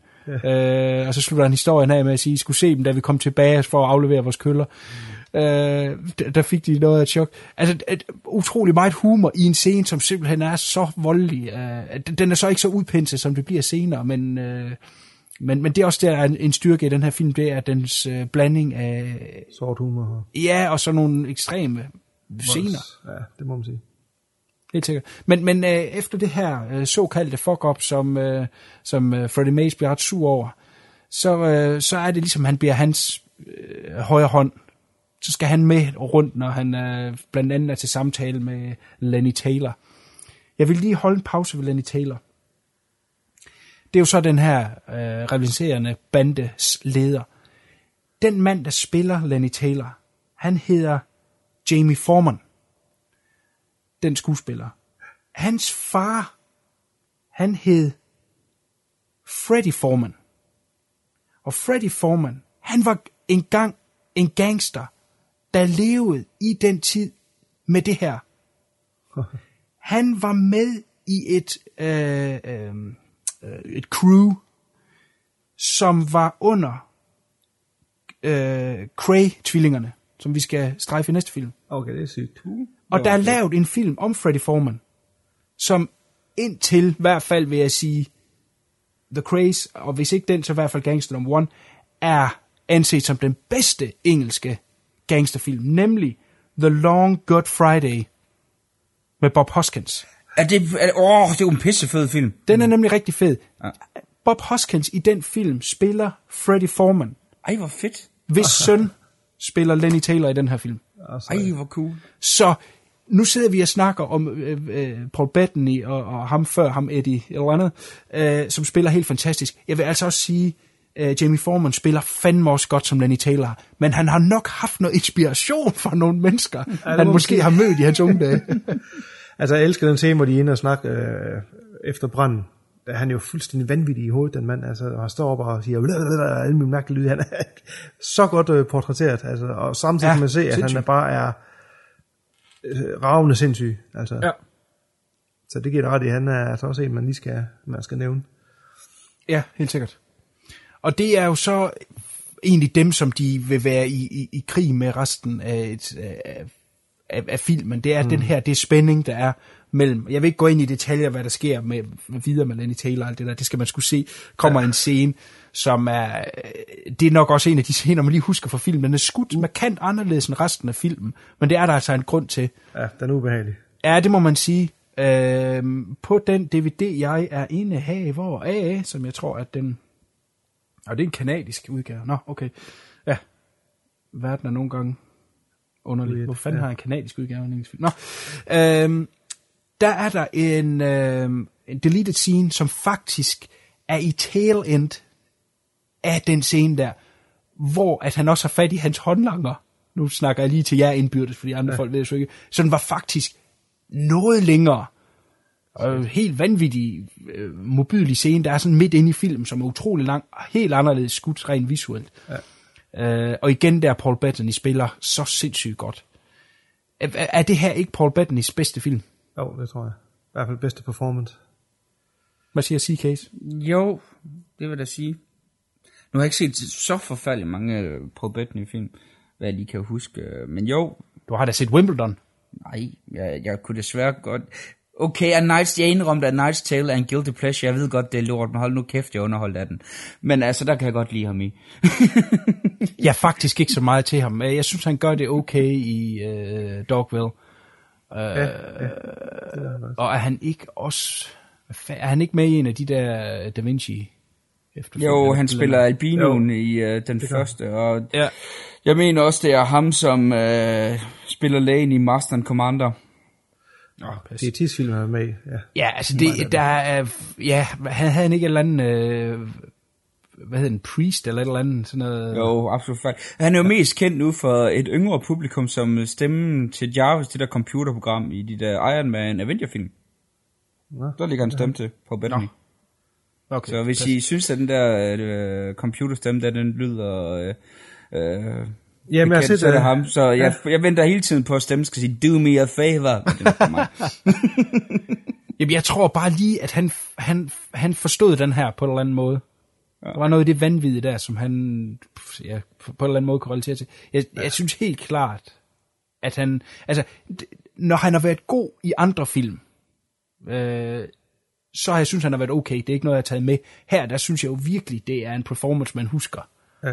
Øh, og virkelig står frem. Ja, anywho's. Jeg ved ikke, hvor meget vi skal gå ind i slutningen. Det hele, det kulminerer jo med, at øh, han i nutiden skal møde øh, Freddie Mays. Men der er nogle ting der i, Mm. som jeg synes, man skal se. Lad os gå ind i noget af det, som er pisse interessant i den her film. Nemlig, at den spiller jo meget med lukket kort. Vi ved ingenting om vores hovedperson. Nej, intet. Og det gør navn. vi Øh, ikke- noget navn eller noget som helst, fordi alt, hvad han gør, og hvad han siger, og hvordan han bevæger sig, det tøj, han begynder at gå i, øh, de valg, han tager, er alt sammen øh, øh, ansporet af, at han vil være Freddie Mays. Han vil simpelthen overtage hans liv og hans... Øh, øh, ja, hans kæreste, hans lejlighed, den lækre sofa, jeg snakkede om før, helt ned til hans slipsenål, som han går med, som, hvor der står øh, FM på, den giver Freddie Mason på et tidspunkt. Øh, og- og det hele tiden er det de her brækker, der bliver lagt på, til han mere og mere bliver ham. Han har simpelthen ikke en, en uh, identitet af sig selv. Det synes jeg er fantastisk uh, ekstra ting, der er i den her film, fordi de kunne så godt have lavet den, øh, skal man sige, mere straight, hvor vi også fik noget af ham som karakter, ikke? Men, men vi har jo bare det her tomme Vessel, øh, vi ikke rigtig ved, hvad er, som, som bliver fyldt op af en Freddie Mays kopi. Øh, tanker?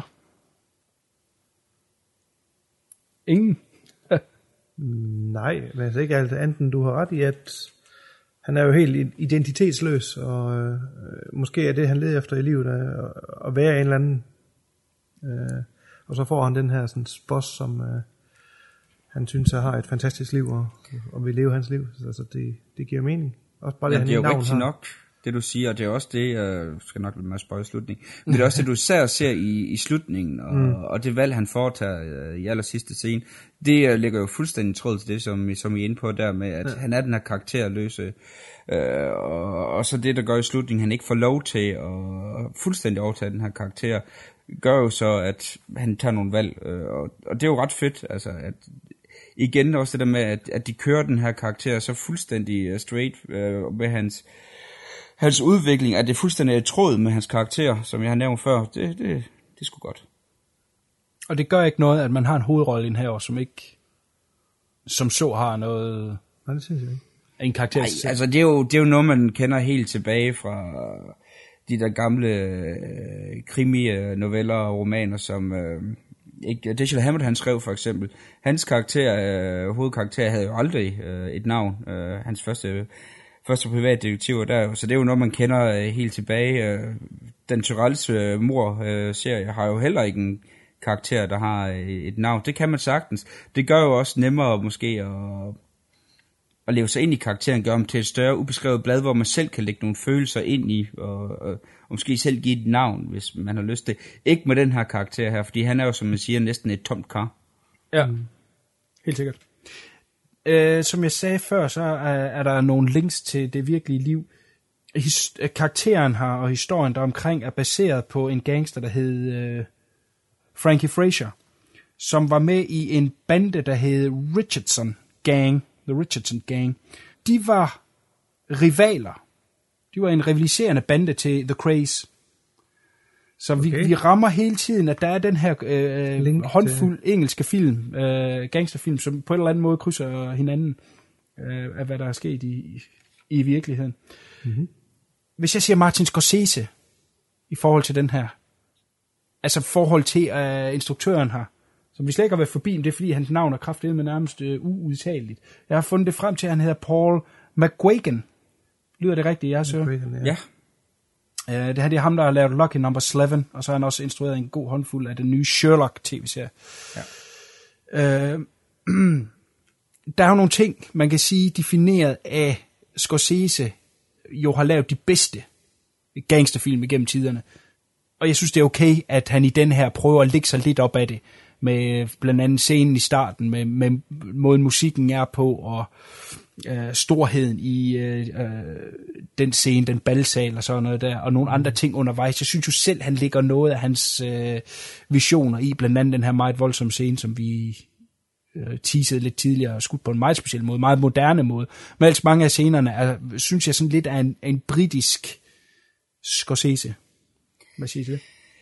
Ja, altså det er jo godt, du ser britisk Scorsese, fordi den, den har virkelig hele den her East End-stil. Øh, så, så jo, altså du, selvfølgelig, når man har en gangsterfilm, kan man ikke næsten undgå at komme ind med Scorsese, og du har også ret med den del i, i klippene med noget split screen og, og noget af den dur, som også giver nogle hentydninger til, til nogle af Scorseses værker. Men ellers så er det simpelthen så britisk, at, øh, at for mig så øh, synes jeg ikke rigtig sammenligningen den... Øh, øh, passer så meget sammen. Det plejer altid at være mig, der kommer med de der mærkelige sammenligninger. Jamen, jeg skal måske lige sige, jeg tænker nok mere, eller mere specifikt på uh, Mean Streets. Ja, jo, jeg kan godt se, hvor du er hen, men den er simpelthen bare så britisk i tonen, at... Øh, ja. Men jo, altså, altså, du skal da ret i, der er nogle af de, de, de tekniske detaljer og sådan noget, der er lidt Scorsese-agtige, men Ja. den har simpelthen Det- uh, unikke britiske flavor, at uh, den er så milevægt væk fra de her uh, uh, amerikanske, italienske mafioser, som man hovedtaget kan komme, altså hvor uh, at de jo render rundt og bring the cannoli og hvad vi har ellers alt sammen, hvor at, uh, her, jamen, her spiser de jo fish and chips, hvis de spiser noget, altså det er jo, det er jo virkelig det... kultursammenstød, som jo uh, er meget langt fra hinanden. Jamen, jeg stillede spørgsmål på en dum måde, fordi det var det tekniske, jeg mente. Ja, der er vi enige, fordi jeg, jeg, jeg, giver, jeg giver begge to ret, ikke? Altså, CK med, at det er meget, meget engelsk, det kan man ikke rigtig sammenligne, men og så kunne med det tekniske, både noget med måden at filme det på, og så selvfølgelig også voldscenerne, som helt klart også Scorsese, der sprang mig i, i hovedet, da jeg så den. Ja. En, øh, fotografen hedder øh, Peter Sova, som også er fotograf på øh, Donnie Brasco. Så der er okay. der lige et gangsterlink mere. Ja. Yes. Godt. Jamen, øh, har I noget på øh, Fallerebos? Ellers så går vi til en recommend-runde. Nej, nej, egentlig ikke. Altså, øh, nej. Jamen, så læg du ud i CK med din øh, recommend. Jamen, jeg vil godt anbefale den. Godt. altså, jo, øh, så har vi ikke rigtig været... Øh, øh, der er nogle karakterer, som vi ikke har været inde på, fordi det ikke var så interessant i den her sammenhæng, men øh, blandt andet hende, som spiller kæresten til Freddie Mays, mm. øh, øh, Saffron Burrows, kan det passe til det, hun Ja, det er det, hun har. Øh, hun har sgu også et meget sødt bekendtskab. Så ja. øh, jo, den... Øh, ikke til alle dog. Jeg vil ikke, det er ikke sådan en film, jeg vil anbefale til alle, fordi der er nogen, som ikke vil, vil bryde sig om genren, og, og måske vil synes, at slutningen er for fortænkt, hvilket så er de bare nogle røvhuller. Men øh, øh, til dem, som godt kan nyde de lidt mere kunstfærdige øh, gangsterfilm, så vil jeg, øh, vil jeg godt anbefale den. Desværre ikke til alle. Det er helt i orden. Mr. Fly. Jamen, det er også en recommend herfra, helt sikkert. Øhm, den kan måske heller ikke være for alle i min bog. Altså, der er jo som sagt noget meget, meget tyk engelsk accent. Øh, hvis man lige ser den uden undertekster, så kan den også godt lige nogle steder være svær at lige følge med i. Øh, og så hele volds øh, scenariet, så kommer midtvejs til filmen, kan jeg måske også godt være i hvert fald tro, nogen jeg kender vil, vil være off-putting. Men øh, generelt så vil jeg sige, jo, se den. Øh, hvis man kan lide genren, øh, gangstergenren, så er det helt klart det, man skal se. Det er lidt en tabt perle. Ja, helt sikkert. Det- Jeg forstår slet ikke, den her film er så ukendt, som den er. Nej. Jeg vil øh, anbefale til alle, som kan lide øh, gangsterfilm øh, i det tekniske aspekt, ligesom Scorsese. Altså noget, som er stort og flot lavet. Øh, er man til de her Guy Ritchie, øh, hvor det er mere komedie end gangster, det er ikke lige den her. Mm. Øh, den her, den har sgu lige lidt mere kant og lidt mere jern. Øh, men altså, kan man godt lide engelske øh, crime-film, jamen så øh, er det her et must. Det her, det er nok min favorit af de engelske crime film igennem årene. Der er jo lavet en god håndfuld. Jeg har skrevet nogle øh, ned her, som jeg synes er de bedste. Øh, Long Good Friday, som vi nævnte før, med Bob Hoskins. Sexy Beast. Også fed. Beast, ja. øh, den originale Get Carter. Også god film. Øh, nyere tid, Layer Cake. Og oh, den har øh, også en rigtig fed opbygning. God struktur. Og så er der en anden en her, som ikke er så kendt, som jeg synes er ret cool, med øhm, øh, Sean Bean, der hedder Essex Boys. Åh, oh, ej, jeg, oh, jeg kom til at se en forsættelse af den. Den var forfærdelig. Jeg har ikke set ja, den originale. ja, jeg har hørt, nej. jeg skulle se den. Ja. Men øh, hold dig langt væk fra den der uh, The Return of the Essex Boys. Nej, det kunne jeg aldrig finde på. Jeg tror faktisk, der er to efterfølger til. Men, men den originale er med Sean Bean. Jeg kan ikke huske præcis, hvornår den er fra. Den er måske start 2000'erne. Ja, 2002 eller sådan noget. Den er på listen, jeg skal se på et tidspunkt i hvert fald. Ja, men den er i hvert fald uh, meget fed. Og læg mærke til, at jeg sprang alle Guy Ritchies over, for jeg bryder mig ikke så meget om. Hvis jeg skulle vælge en, så skulle det være Lockstock, som jeg synes var okay, men det er ikke lige min uh, type film. Ej, de er sgu underholdende. Nej, det er for meget damp om. Ja, det er for meget smart og for... Pff, ja. Jamen CK, var det ikke noget med, at du var helt vild med Revolver? Ja, det var jeg i sin tid, men jeg har ikke set den i mange år. Jeg er ikke sikker på, at jeg har samme holdning til den. Åh, oh, det var, Det var bare, da jeg så den i sin tid, der synes jeg, den var pissefed. Øh, jeg er ikke sikker på, at jeg have samme holdning til den i dag. Men jeg var vild med den, da den kom frem. Du blev helbredt. Jeg ved ikke, om jeg blev en helbred, fordi øh, som jeg husker det nu, øh, så siger min hjerne, at måske vil den ikke holde, men mit øh, førstehåndsindtryk af den, det var nogle pissefede film. Nu har jeg ikke lige turt vende tilbage til den. Ja, Gerne huske det som en god film, men det, er, Altså, det, der med, det, det, det med dig, den hukommelse, har vi jo fået fastlagt, at den er ikke så god. Så den er sindssygt god. er den ikke. Den er ikke, hvad den har været. Så okay. Okay. det, den vej skal vi alle sammen. Ja. så er der det. Godt, jamen øh, det lyder som en øh, recommend rundt om hele bordet til Gangster Number One. Vi går til Gangster Number Two, også kendt som The Craze.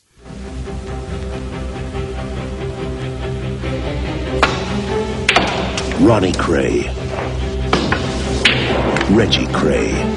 Identical twins who rose from poverty to power. People are afraid of you. You can just do anything. Glamour is fear. From obscurity to fame. You know the Beatles? I believe they know us. From the back streets to the attention of the world. These boys are special.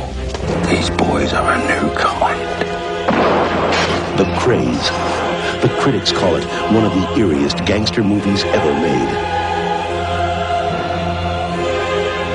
Absolutely chilling. Four stars, stunning and compelling. I can see things in your eyes. What things? Monsters.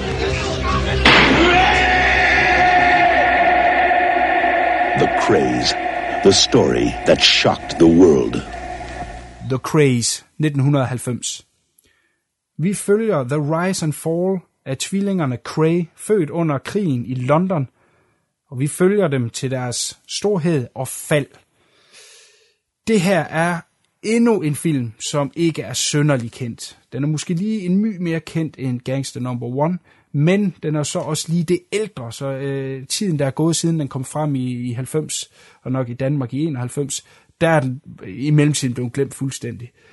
Jeg synes stadigvæk, det her det står som en af de allerbedste engelske crime thrillers, og et, et fantastisk øh, indblik i øh, de her mennesker på en anden måde, end man normalt ser. Fordi vi faktisk er inde og se mere om deres familieliv, mm. end øh, deres... Øh, ja, der, hvad, hvad- de laver af scams, og hvordan de tjener penge, og de er ude at banke nogen, og, og sådan noget der. Øh, den her handler sgu mere om familierne, og det synes jeg er, er, er super fedt. Jeg kan regne ud, at vi også har set den her sammen, yes. så. I har set den før. Ja. Jeres umiddelbart tanker. Lad os øh, starte med Mr. C-Case. Jamen, som du selv er inde på, at især starten, det er jo mere øh, typisk British øh, kitchen sink, eller Ken Loach og, og Mike Lee og, og instruktør den dyre, end det er øh, klassisk øh, øh, øh, crime-genre. Øh, det, det kommer så op kommer så til at være lidt senere hen, men jeg synes faktisk, det er det, der fungerer bedst i den. Det fungerer rigtig, rigtig godt. Øh, hele den der lidt socialrealistiske dimension, selvom det er lidt 13 genre. Det fungerer rigtig godt, og den har nogle utrolig brutale scener. Ikke særlig grafiske, men stadigvæk, hvor man bare sidder og, og krummer tær over, hvor... Øh, øh, hvor bestialsk det er. Den scene skal vi nok komme ind på, den jeg tænker på. Den er jeg ret sikker på, den kan vi ikke undgå. Nej. og så synes jeg også, at øh, de her to øh, hovedroller her, og øh, øh, tvillingeparet fra Spandau Ballad, de faktisk, øh, de gør det sgu okay. Mm. Det kan være, at du lige skal elaborate, hvad det er, du snakker om der. Ja, det er jo fordi, uh, uh, tvillingeparet her, jo, uh, som spiller The Craze, uh, de er jo også kendt som uh, for, uh, frontfigurer i 80'er bandet Spandau Ballad, der er kendt for hit som Goal. Goal. Da, da, da, ja. Ja, tak, Go, ja. tak. Yes. Jeg smider øh, betongen over til fluen. Ja, jamen øh, det er også øh, en af dem, jeg kun har set, øh, altså så den sammen med jer, og så, så op til Castle her. Ja, også en fantastisk film. Lidt anden boldgade, som Xie kan ind på, den, den starter meget anderledes ud, som øh, han siger, det er meget familie, og især moderkarakteren her, synes jeg er, er en pissefed og en pisse vigtig øh, del af filmen. Øh, den portrætterer også nogle meget, meget stærke kvinder, og det er jo normalvis ikke noget, man, man forbinder med crime og drama og hvad hedder det, gangsterdrama. Der er altid mændene, der er sådan er i, i forsædet her, så der synes jeg, den gør det lidt anderledes end, end øh, den typiske slags gangsterfilm. Ja, jamen helt sikkert. Og det, altså vi starter under, øh, eller lige før faktisk, øh, 2. verdenskrig, hvor de her tvillinger så bliver født, og øh, følger øh, de første spæde over deres liv, som så er under 2. verdenskrig. Blandt andet, hvor de er nede i, øh, i øh, hvad hedder sådan noget, undergrundsbanen, Undergrundsbanen, ja. når der bliver bombet. Øh, når de bombede London, så, så gemmer de sig dernede, hvor øh, bedstefaren sidder og fortæller historier. Øh, det, vi, vi er vi bliver simpelthen øh, indhyldet i deres lille univers, som er deres familie. Det er øh, bedstemoren, bedstefaren, øh, tanten, øh, ja. lige de nærmeste naboer. De er simpelthen en hel community. Mm. De fleste af dem, ja, foruden deres far, som er en vatpik, og ikke er ret meget med i filmen, og så bedstefaren, som de så ser op til, øh, så er det faktisk kun kvinder, de er omgivet af. Og øh, de har det her helt specielle community, de elsker alle sammen de her børn, øh, som på den måde er forkælet. Det er ikke øh, materielt, men, men det er i, i kærlighed og i opmærksomhed, at de bliver forkælet. Og, øh, og så springer vi i, i nogle tempier, så, så er de lige lidt ældre, og så ser man dem i skolegården, hvor de går og skubber til andre børn, ikke? Og, og til de så er, ja, det, ja, jeg ved sgu ikke, første gang vi ser dem, de laver deres første shakedown, er de måske sene, øh, de sidste del af teenagerårene, måske 18-20 Ja. ja. år eller sådan noget, Omkring. hvor de så, øh, hvad fanden sker der, de ryger sgu da i fængsel, hvad fanden er det, de laver? De undgår militærtjeneste. Ah, ja, de, ja. ja pissefed scene. Ja, de, ja, de bliver draftet til militæret, og så er der sådan en scene lidt af uh, Full Metal Jacket, hvor de står på uh, lige linje, og så går ham her, uh, ja, drill sergeant, han går ned igennem og siger, I er ikke en skid værd, og jeg bestemmer, hvornår I skal skide, hvornår I skal pisse, hvornår I skal det ene og det andet. Ikke? Og så de to brødre der, de begynder bare at grine, og så går de. Det gider de kraftedeme med, ikke? Og så råber han dem an og siger, hvad fanden, I skal ikke bare gå? Og de så smækker ham ned. Ja. Og det gad de sagde ikke at bruge deres tid på. ikke? Også øh, fortæller meget godt deres øh, indstilling til tingene. Altså, de bestemmer. De skal sgu ikke øh, bestemmes over andre. Øh, og så, øh, da, så sidder de i brummen, og øh, der er der så en mand, der, der fortæller dem, øh, faktisk en meget fed lille tale, han har om, at så nogle personer, som de er, de kunne, hvis de ville, gå til de rigtige mennesker og kunne tjene en masse penge. De kunne gøre noget, så de kunne blive til noget.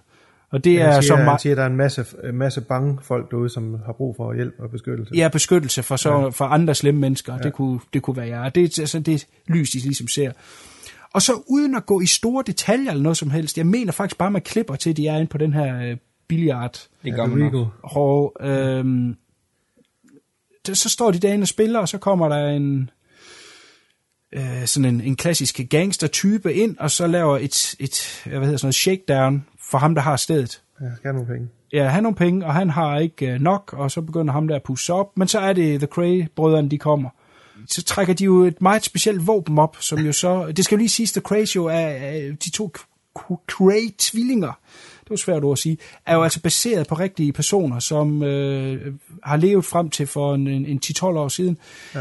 De havde et meget specielt våben, de gik rundt med. Fluen, hvad var det for nogle våben, som de valgte at gå rundt med tilbage i 60'erne? Det var jo sådan nogle øh, små svær en slags, jeg ved hvad de hedder. Sådan nogle. Sabler. Det er jo sabler, sabler eller bajonet, eller Ja, ja, det er ikke Ja, bajonetter, ligner- det er sådan nogle sabler. sådan sabler. Ja, det er sabler. Bajonetter, det er sådan nogle små nogle spids, du sætter på gevær. Der er lige sådan lidt mere kurvet og lidt længere. Det er Nå, okay. ubehageligt våben. Men for satan, hvor er brutalt alligevel. Bare det, er- eller, eller bestialsk, jeg ved ikke, hvad man skal sige, at Det er man bestialsk, vælger i ja. moderne tid at bruge svær, når man er gangster. Ja, i stedet for en gun eller et eller andet. Ja, Det fuldstændig er også den vanvittigt. scene, jeg, jeg snakkede om øh, i, i starten, øh, da jeg begyndte at snakke om den her film. Det er også med de der sabler, den involverer jo, fy for helvede. Jamen lige nok i den scene, der mener jeg altså, det er en bajonet. Det var nok derfor, er det en jeg bajonet, de bruger der? Jeg troede, ja. nå, jeg, min hjerne sagde bare, det var sablen. Ja, never mind, den vender vi tilbage til.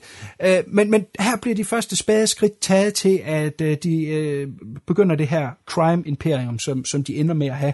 Øh, og igen, den her film fokuserer ikke på, hvordan de får det, eller øh, store bord, hvad hedder det, rundbords samtaler med alle mulige crime bosses og alt sådan noget der. Vi klipper bare til, at nu har de købt Så- den her klub, Ja. som så bliver øh, en relativt stor succes. De berører det ikke rigtigt i filmen, men i virkeligheden, der blev den her klub altså besøgt af nogle af de største stjerner. Altså Frank Sinatra har sunget der, og øh, ja, hvem fanden er nu ellers på stor i den tid der. Det bliver lige hentet på et tidspunkt, øh, hvor der er en, der spørger dem, der siger, det er en amerikaner, der kommer over, og så siger han, at han er helt vild med The Beatles, om de kender The Beatles, og så siger en af dem, nej, vi kender ikke The Beatles, men jeg er ret sikker på, at de kender os. Forstået på, hvor store de var, og de var altså, øh, øh, mange, eller en del flere kender nok øh, John Gotti, den, den amerikanske gangster, der, der blev nappet der i starten af 90'erne. Han var jo sådan en, der var i nyhederne og sådan noget med øh, hans smarte tøj og sådan noget der. Det var faktisk det, de gjorde tilbage i, i 60'erne der. De var Det sådan gjorde lidt- Capone gjorde det også tilbage i 30'erne og 20'erne. Ja, det er rigtigt, det er rigtigt. De var sådan kendte som øh, klubejere, og øh, de hang ud med de øh, rige og berømte, og, og, og var i nyhederne og sådan noget, og gik i det rigtige tøj, altså så, øh, sjovt øh, samsurium, og, og så at de havde det her crime imperium. Det, de rører ikke så meget ved det i den her film. Øh, det, det er noget, man kan se øh, ved siden. Der er lavet et fantastisk dokumentarprogram, der hedder Flesh and Blood, The Story of the Craze, og det Ja, ligger ligger på YouTube. YouTube. Ja, lige nøjagtigt. Der ligger også øh, noget, der hedder The Crate Tape, hvor det er en af tvillingerne, der bliver interviewet i fængslet også. Ja. Øh, ligger også på YouTube. Så der er masser øh, af Ja, timers masser om det her, hvordan de, Ja. hvordan de får oprettet det her The Firm, som deres crew hedder, Ja. The Regal, som er poolhallen der. Der er masser, om, masser af ting, baggrundshistorier, man kan, man kan se, hvis man gerne vil have det med. Ja, hvis man gerne vil have den del af det med. Ja. Men den her historie, den fokuserer jo på dem, forhold ja. til deres mor, forhold til, at den ene er, øh, han, er ikke, han er bi, han er ikke kun homoseksuel, han er også øh, biseksuel. Det berører de ikke så meget her i, de kører mere på, at han er homoseksuel. Den anden finder jo så en, øh, en kæreste, som han så bliver gift med. Og allerede der er der jo lidt spændinger mellem de to tvillinger. Øh, især den ene er lidt afhængig af den anden. Mm. Øh, den pige, han, bliver, han møder og bliver gift med, Frances, som hun hedder, bliver spillet af en skuespillerinde, quote on quote, der hedder Kate Hardy. Hvad synes I om hende? Det er lidt op ad bakke. Der er få minuser, jeg vil give den her film, men et kæmpe, jeg vil give, det er sataneme. Hold kæft, hun er dårlig. Træls. Træls. Jamen, jeg har, jeg har lidt det der med, fordi så er der nogle scener, hvor jeg synes, hun er okay, og så kommer den næste scene, hvor jeg bare tænker, nej, jeg gider ikke se mere på hende. jeg, jeg synes samtlige scener, hun var med og havde i dialog, var bare sådan, åh, få hende væk. Få hende væk. Ja. Ej, men hun er stinkende irriterende. Ja. Og, og jeg synes et fejlcast. Mange vil jo måske på forhånd være lidt nervøse over, at man tager de her uprøvede øh, popstjerner, som pludselig skulle spille Mm. hovedrollen i den her øh, dramatiske film. Jeg synes faktisk, de gør det skide godt, begge to. De hedder Gary Kemp og Martin Kemp. Ja. Uh, Gary Kemp, han er med i en anden ret fed film. Eller han, han været med i en del, men en, jeg lige vil nævne her, er Killing Zoe. Ja. Som er ret øh, cool i. Og det er også Gary Kemp, der ligesom har gjort mest ud af skuespilleriet. Uh, Martin Kemp har ikke gjort så meget i. Hvem af dem er det, der er med i EastEnders? Er der ikke en af dem, der er det? Der er med i hvad? I EastEnders. Er det Og, ikke en af dem? var det ikke Gary, eller var det Martin? Det kan jeg ikke huske. Det kan jeg Nå. faktisk ikke huske. Jeg, jeg mener, en af dem har haft en... Øh... Det er ikke lige en serie, jeg følger med i. Nej, nej, men det er en Ja, stor... det er i hvert fald en af dem, der har haft en længere karriere i den serie. Ja. Ja. Og de Okay. havde lidt teatererfaring inden, mener jeg, de gik i gang med film, men det var ikke meget, har du ret i, de var uprøvede. Ja, og jeg synes, de gør det godt. synes Jeres jeg tanker lige om, omkring det? Jo, helt sikkert. Øh, man kan se, de er brødre, altså det, det er der ingen tvivl om, og, og kemien mellem øh, stråler også på den måde, så jeg synes faktisk, de gør det ret godt.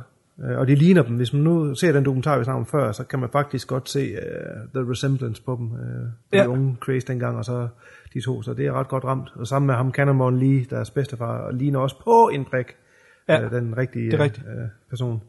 Så de har ramt persongalleriet ret godt, synes jeg, skuespilmæssigt. Undtagen lige konen, eller hende er konen til den ene af dem. den. Ja. De ender jo med at, at komme i fængsel til sidst. Det kan vi jo godt afsløre, fordi det er jo mm. facts og historie. Ja. Ja, den ene kom vist nok på et sindshospital, hvor han Det var mener jeg.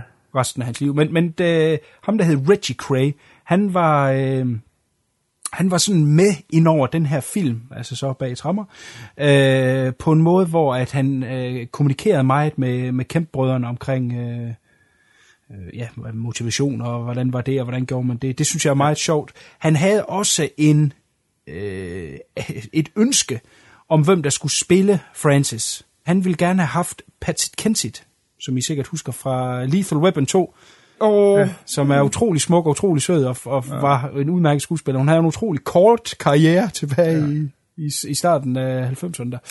Det ville have været et bedre valg. Ja. Bestemt. Ja. Ja, helt sikkert. Øh, en lille spoiler, men nu har vi lige sagt, at vi synes, hun var en dårlig skuespiller, så vi kan jo godt afsløre, at øh, hun begår selvmord. Thank God. Efter, efter øh, ganske kort tids ægteskab, simpelthen fordi, at manden prøvede at styre hende for meget, og hun følte, at hun var i ja, en, en, en spændetrøje i et Hun ægteskab. havde ikke noget identitet, længere. Hun Nej. havde var ikke noget at- at tilbage af hende selv. Så hun Jeg var inde og kigge på, på Facebook, eller ikke Facebook, jeg var inde og kigge på Wikipedia, og der står der et eller andet om, øh, nu er det Wikipedia, så det er ikke sikkert den rigtige kilde, men at øh, øh, Reggie Cray, han skulle have tilstået over for, øh, hvad hedder det, over for den, som han delte fængselscelle med, at øh, hun faktisk blev slået ihjel, at det ikke var et selvmord, på grund af jalousi. Om det passer eller ej, det ved man ikke. Du er en lille scene stealer, det var det, jeg var ved at lægge op til. For satan da. Ja, det er korrekt. Der florerer historier om, at broren simpelthen slog hende ihjel. Okay. Og det er jo det, der ligger lidt op til, der er i den her film, fordi der sker jo et, et, et skred imellem dem, da han begynder at komme sammen med hende. Øh, og jalousi, broders jalousi, øh, at, at hun prøver at tage ham væk fra ham, og han bliver også meget mere diskret omkring uh, The Best, de kører. Øh, så, så historier, som ikke er belyst i filmen, fordi den her samtale, som CK han øh, refererer til, den foregår i 2000, altså 10 år efter filmen, øh, at, at øh, det skulle have været broren, der slog hende ihjel. Så det ændrer jo lige øh, lidt. Det gør det. Ja, der er på, øh, på et tidspunkt, det er efter brylluppet, hvor øh, du har de her øh, ældre damer, moren og øh, hendes søster, hvor de sidder og snakker, og så har du den her fantastiske monolog.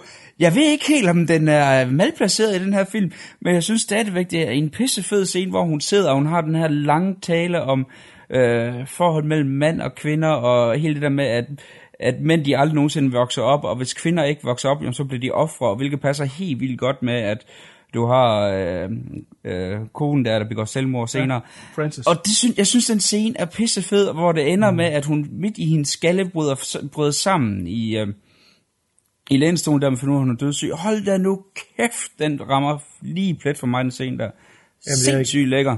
Giver dig ret. Den uh, rammer lige plet også ved, at hun sidder med omkring kvinder, og, og det er dem, der skal føde børnene, og hvad, hvad, hvad nu, når de kigger i de her gadekær og sådan noget, når krigen er slut, øh, er ikke det, hun sidder og snakker med, at hvad de finder der, det finder de, Jo. er de bør, barnelig, eller børnelig og sådan nogle ting der. Altså, den er virkelig, øh, en virkelig en hård, hård scene, synes jeg. Øh, igen, det her, de her, den har hele tiden portrætteret de her kvinder som meget stærke, og så lige pludselig, så har vi en af de her stærke kvinder, som bare snapper og bryder fuldstændig sammen. Det synes jeg er en god kontrast. Helt Helt sikkert. Jamen en anden ting, som egentlig også er, den berører ikke så meget, siger du, hans øh, biseksualitet, den, øh, hvad hedder han, øh, Ronnie, det var Ronnie, der var homoseksuel og biseksuel, ikke? Jamen det, jo, og det sjove er jo, at han faktisk, igen i virkeligheden, der bliver han jo gift. Ja. Med en kvinde, altså. Undskyld. Ja, ja, okay, øh, som, ja. som han elskede, og han, han, han sagde, at første gang han så hende, var hun den smukkeste kvinde, han nogensinde har set. Så han, han var til begge dele. De har så valgt i den her film kun at fokusere. Ja, og det gør de nok på, for de provokerer lidt mere, og også den rivaler, rivalen, hvad hedder det? Rivaliserende Ja. øh, bande bruger det jo som et øh, middel mod ham og får ham ud og, og skide, altså pisser ham af, ikke? Hvad hedder han? Ham der, Steven Burkhoff. Steven Burkhoff, ja. ja. som er så pisse irriterende altid. Ja. Øh, bruger det netop mod ham, øh, og det har været knap så, så sjovt, hvis han var biseksuel, så det, jeg tror, det er et bevidst valg, de har, har taget og sagt, vi, vi, vi chokerer kun med den her del af det. Også fordi i 60'erne var så homoseksualitet, det var nok ikke vel anset, og jeg kunne forestille mig i 90'erne, den kom her frem i 90, ikke? 1990. Jo. Der er også nogle scener, ikke? Der er, han kysser med en anden mand, og han mm. ligger halvnøgen med en anden mand i seng, og det er måske nogle, nogle ting, som man prikker lidt til dengang, også i 90'erne, som folk måske Ja. ikke var helt, øh, var helt med på. Så jeg tror, det er et bevidst valg, de har udelukket, udelukket den her biseksualitet. Jamen, det kan meget vel være, helt sikkert. Men Altså, jeg, jeg vidste det faktisk ikke, før du fortalte det her, men det slår mig lige nu, at det, det er jo nok øh, virkningen af det, at der er nok mere, der er nok bedre virkning af at, at bare sige, at han var homoseksuel. Men Jeg det øh, nu kommer jeg lige med en, med en stykke en, men, men mm. jeg, jeg synes alligevel, det slår en, når man ser det. Ja, jeg ved ikke engang, hvordan man skal formulere det. Er der lidt, at han vil have broren for sig selv, som jeg sagde før, der er den her jalousi mellem broren, men samtidig er han homoseksuel? Altså forstår du? Altså han er, mm. han er, han er så afhængig af hans bror. Der er nogle scener, hvor han, øh, øh, øh, den her pige kommer ind i, imellem dem, ikke? Og der er de her onde blikke, som bare bliver sendt, åh, oh, nu er han sammen med hende der. Ja, ja, ikke? Øh, jeg ved ikke, om, om det er fordomsfuldt helvede til, øh, men øh, om, det, om der ligger et eller andet der i, at han vil have broren for sig selv på den måde. Så, jamen, det kan der sagtens være. Det har jeg faktisk ikke givet en, øh, en tanke, men det er da meget plausibelt. Også netop, når de vælger at sige, at han er homoseksuel og ikke biseksuel. Ja, ikke bruger det andet. Ja, ikke bruger det andet, så, så det er da meget vel, at det er bevidst, de har spillet på den uh, tangent der. Ja. Det er ikke helt utænkeligt. Nej. No knows. No knows. Maybe. Jamen altså filmen, øh, øh, kronologisk, om man vil, den, den, den afdækker jo nogle vigtige punkter i deres liv, altså at den ene bliver gift, og øh, konen begår selvmord, så kommer han helt ned med flaget, og måden han så kommer op igen, og så er det, at de skal slå deres navn fast, og det er jo så det, der er, måske er årsagen til, at vi kender dem i dag. Ja. I hvert fald delvis kender dem. Jeg ved ikke, om The Cray som så er kendt i Danmark, men i, i England er det sådan den, den store, øh, øh, ja, det, det er deres John Gotti. Ja, altså det var, de blev betragtet som Englands eneste ægte gangster jo. Ja. Øh, så helt sikkert, at i England er de jo øh, verdenskendt, han har sagt ikke, men ja, jeg tror ikke herhjemme, nej. Det, det tror jeg ikke. Øh, Det er nok noget mere, mere engelsk. Ja. De var jo utrolig voldelige og utrolig frygtet, så, så de siger jo, det er de eneste rigtige, som man kender til i hvert fald, har været frem i lyset af gangster, ægte gangster. Så. Ja. Men, og, og, og det, jeg synes, der er fedt ved den her film, det gør, er, at den, at den ikke dvæler for meget ved, hvordan uh, The Firm den blev dannet, og hvordan de overtog The Regal. Og det er bare fra den ene tidsperiode til den anden, så nu er de, Ja. nu, nu er de etableret, og vi har sådan i baghovedet, okay, de er frygtet, og, og man får også nogle enkelte scener som, øh, med de her sabler, blandt andet den igennem hånden, og i munden på ham, de skal skære et smil på, som er ubehagelig. Ja, et form for Chelsea smile, hvis man kender det. Ja. Øh, mere behøves man jo egentlig ikke at, at vide om, at sige, okay, de, det er derfor, de er berygtet, det, det er derfor, de, er- de er kendt i hele East End, eller hele London faktisk. Ikke? Så jeg synes, den har en fin balance mellem de to familier. Der er jo to familier, det er jo deres familie, familie med moren med de stærke bånd, og så er det jo The Ja. Firm, som er familien. Øh, Jeg synes, den balancerer det rigtig godt, og i den rigtige favør til, til den første del af filmen, hvor man får deres, ja, altså de stærke bånd med, med moren og familien og nabolaget, som du har været inde på. ja, helt sikkert. Og så det, at den slutter jo faktisk med, at øh, moren dør. Bare alderdom, ikke noget. Ja, ja, hun dør aldrig med. Der ser man dem stå i håndjern. Der har de Ja. ja. været, øh, taget, til, været taget til fange øh, i lang tid for, for, Mhm. for nogle mor, de gjorde tidligere. Det, det, det bruger man slet ikke tid på. Nej. Det bruger man slet ikke tid på, fordi det er historien af deres forhold til deres mor. Slut. Ja, og, og vi kommer også lige fra, hvor, hvor det hele kulminerer, hvor de, hvor de slår folk ihjel for at fast, stadfæste deres navn. Ja. Så hjem til moren, og så ser man, hun dør. Så man, man ved godt, øh, altså den måde det fortalt på og vise på, at, at det er de her mor, de står der for. Så de behøver ikke bruge tid på en retssag eller på noget som helst, hvor de bliver anholdt. Jeg synes, Nej. det er meget godt, øh, meget godt måde at spare tid på, for at sige det. Ja, helt sikkert. Øhm, ja. I den scene, hvor de kommer hjem, nu er det her lige lidt intern for dem, som har set filmen, da de har slået de her mennesker ihjel, der kommer de hjem til moren, som du siger. Ja. Kort forinden, der har hun siddet og grædt i sofaen. Ja, og en dokumentar, hun har set omkring, jeg tror, det er krig, ikke? Ja, men hvor, hvorfor er det vigtigt at vise?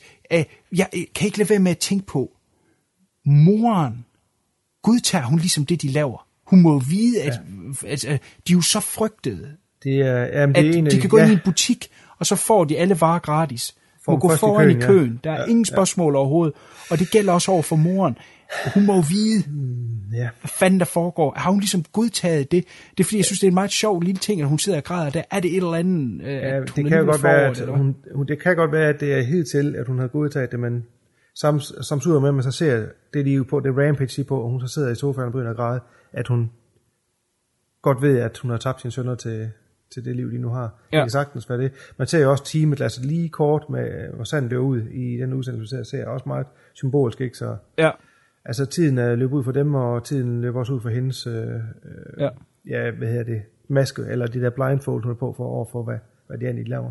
Ja. Så det er nok, øh, det er nok mere øh, hendes måde at reagere på at sige, okay, hun ved godt, hvad der sker, og hun ved godt, hvad de laver, og hun kan ikke... Er det det, der slår hende ihjel? Det ved vi jo heller ikke. Vi ved ikke, hvor lang tid der går fra, at de kommer hjem og til hende. Hun sidder i sofaen, til hun rent faktisk er død. Det, Ej, ved der, vi jo går, der må have gået, være gået på år. Okay. Men det er... øh, Ja, ja, og hun elsker jo de forbandede børn. Mm. Øh, hun, hun kalder dem jo mummies little monsters. Ja. Øh, så, så hun ved godt, at det er nogle små monster. Øh, det siger hun faktisk allerede fra de børn af, ikke? hvor de Ja, så åbenbart er lidt slemme i det også. Det, øh, hun har jo tredje barn, altså de har en bror, som ja. Så ikke er en del af tvillingen, er ikke øh, specielt meget med, men han er også med i deres foretagende, og, og, og er med i det der, så film, familien er jo sådan virkelig sølet ned i, i crime, kan man sige. Ja, man kan sige, det er jo deres kår, de, de vokser op under, der måske har... Ja. Altså, det, det er jo ikke sikkert, det er noget genetisk. Det er nok mere, det er i hvert fald måden, den fortæller den på, at, at det er den måde, de kommer ud af, af det her krigshelvede og slum. Og, ja, det ved jeg ikke. Altså, har broren der, det er jo en, vi slet ikke har været inde på øh, rigtig meget. Han har heller ikke så stor en rolle i den tredje Nej. bror, altså så i, i, øh, i filmen. Og jeg mener heller ikke, at han fik så lang tids fængsel. Var det 10 års fængsel eller sådan noget for medvirkende til ting og sager. Ja. Så han slap forholdsvis billigt, øh, men han er jo heller ikke berygtet på samme måde, som de er, går jeg ud fra. Nej. Nej. Øh, så, så jeg ved ikke, om han skulle have haft mere on-screen time. Det, det, det tror jeg Det, ikke. Og altså, hvad jeg synes, det, man- man har jo valgt helt specifikt, vi, vi, vi skal alt det unødige fra omkring mm. uh, Crime Syndicate og alt det der. Vi ja. skal kun have deres forhold til deres mor. Det er jo faktisk egentlig det, den her fokuserer på. Derfor er det ja. også helt fint, der kommer en ny film i, i, i 15, som, uh, som, som Måske gerne må fokusere på den anden, ja. Ja, ja, ja, ja. ja. Så, så, så har vi altid den her, hvor vi kan sige, okay, hvis vi gerne vil have lidt mere om karakteren, så er den der jo altid. Øh, helt sikkert, helt sikkert. Og som sagt, øh, den ene bror sad i, øh, så vidt jeg husker, et, et sindshospital indtil at han døde. Og den anden bror, det er ham, øh, Reggie Cray, han sad i et fængsel og, og blev øh, løsladt i 2000, mener jeg. Ja, det mener jeg da. 2000. Ja. Og, øh, og døde 14 dage efter. Okay. Så kort tid i øh, Var det ikke en af dem, døde af kraft, eller var det... øh, Jamen, det tror jeg muligvis faktisk var ham. Okay. Men nåede så lige at blive released. Ja. Øh, så, de, så de har levet helt op til moderne tid. Øh. Men altså, som sagt, der findes et væld af øh, dokumentarfilm og, og, og alle mulige klip øh, på ja, YouTube. Men på jeg vil YouTube, ja. slå på truppen for den der Flesh and Blood of the, the Story of the Craze. Ja, den var lige knap en time. Ja, ja, et par 50 minutter, tror jeg. Ja. Så, så tjek den ud. Ja. Godt, skal vi tage en runde recommend? Lad os starte med fluemanden. Hvad siger du til The Craze? Jamen, jeg siger two craze up. det, det er, som, bedre kan det ikke siges. Jeg synes virkelig, det er en, øh, en fantastisk film. med Godt drama, både familiedrama og, og gangsterdrama, så det er en, øh, jeg tror, øh, alle vi kan se. Hvis man er meget uh, imod de her britiske tv-serier fra 80'erne og 90'erne med det her typiske tv-look med kedelig tapet og sådan noget, så skal man nok holde sig væk, fordi en stor del af, af filmen holder, foregår i det her miljø. Men øh, kan man godtage det, så, så skal man hoppe på. Det synes jeg virkelig, man skal.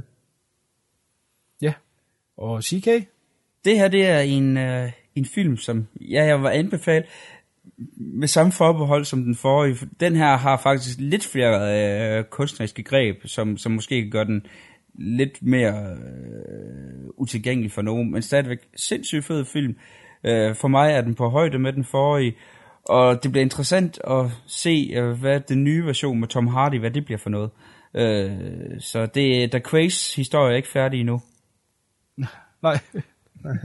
Jeg tror så, at de er døde. på trods af, at de er døde, ja, så lever de endnu. Ja. Jamen, øh, for mine two bets, der vil jeg sige, øh, meget lige Gangster Number One, at det her det er absolut noget af det allerbedste inden for øh, engelske crime, crime gangster film. Øh, den er, tungen er lige i munden, der er øh, i forhold til Gangster Number One, er der ikke synderlig meget humor i den her. Nej. Der er en lille smule med, med bedstefaren, som er en, Ja, en, en farverig karakter. Ja. Øh, derudover øh, ikke humor. Øh, den har ikke øh, et, et, et stort soundtrack. Hvis jeg skulle give et lille minus, så skulle det måske være ved, ved soundtracket. Det er Michael Kamen, der har lavet musik til den her. Og øh, han lavede jo øh, musikken til Die Hard et år, to år tidligere, og så igen til, til, til toeren år tidligere. Der er nogle enkelte beats, der, er, der får mig til at tænke på soundtracket til Die Hard, der ligesom mm. går igen i den her. Ja. Øh, nok ikke bevidst måske nu med det. Øh, den, den, den havde fortjent et større soundtrack med, mm. med lidt mere volume i. Men ellers så synes jeg, den er fedt øh, fotograferet. Men det er, som Fluen siger, det er over i, i det beige Ja. farveskala. Øh, men derudover fantastisk øh, historie. Man kommer virkelig ind med de her karakterer, og, og, og fantastisk, at de bruger tid på noget, man normalt ikke ser i den her type historie, hvor det er familien, og det er moren, og det er hverdagen, ja, og, og, og tanker bag, hvad, hvad, hvad foregår der bagved, ikke? og hvad, hvad sker der med en, en, en kone til, til sådan en mand, ikke?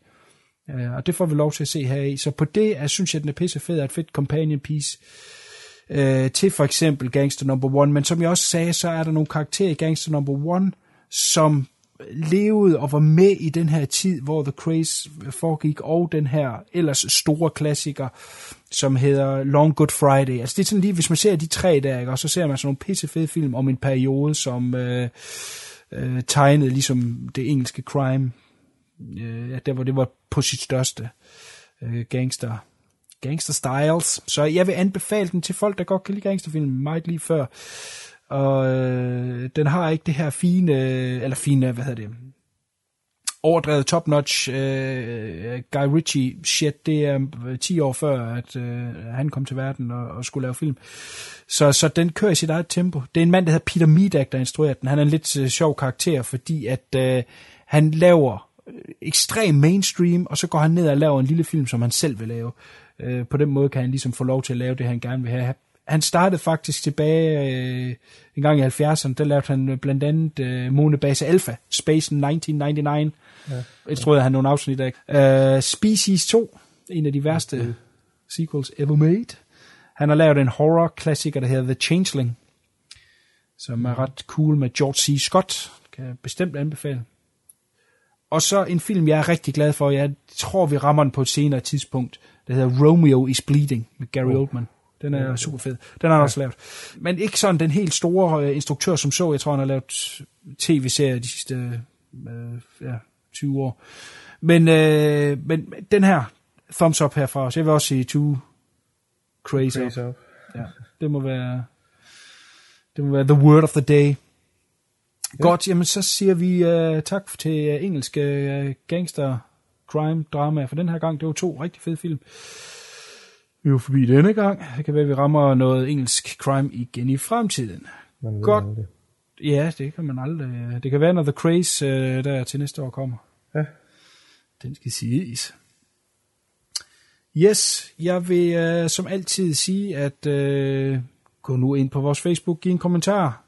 Har I set nogle af de her film? Er der andre engelske crime thrillers, vi har glemt? Er der um, store fans af Guy Ritchie derude? Der er garanteret nogen, der synes, at uh, Snatch er det fedeste ever. Kan du lide den? Nej, jeg kan ikke rigtig lide noget af, det, han har lavet, så jeg, jeg plejer at undgå det.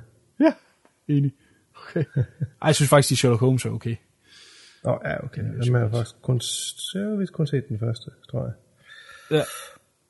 Godt. Ja. Det gælder også for folk, der er inde forbi uh, iTunes. Giv lige et par stjerner og en recommends. Ja. Uh, CK, uh, hvad er det, vi skal se i næste uge? I næste uge, der skal vi se et lytterønske. Vi har faktisk nogen lytterønsker, så vi skal se en, uh, en film, der hedder Navals Hemmelighed, som uh, er et uh, dystert bekendtskab. Og der har jeg så valgt en, uh, en lille sød uh, egyptisk uh, film uh, ved siden af, der hedder The Band's Wizard. En, en lille let komedie, til, uh, så vi får lidt en kontrast for en gang skyld. Så det kan I godt glæde jer til. Jamen, det lyder spændende. Det glæder vi os til. Til da kan I sige pænt farvel. Pænt farvel. Farvel. Do me a favor. Oh, the good life, full of fun, to be the ideal. Mm, the good life lets you hide all the sadness you feel. You won't really fall in love, for you can't the chance. So please be honest with yourself. Don't try to fake romance. It's the good life to be free and explore the unknown. Like the heartaches, when you learn you must face them alone. Please remember, I still want you. And in case you wonder why, well, just wake up, Kiss the good life, good.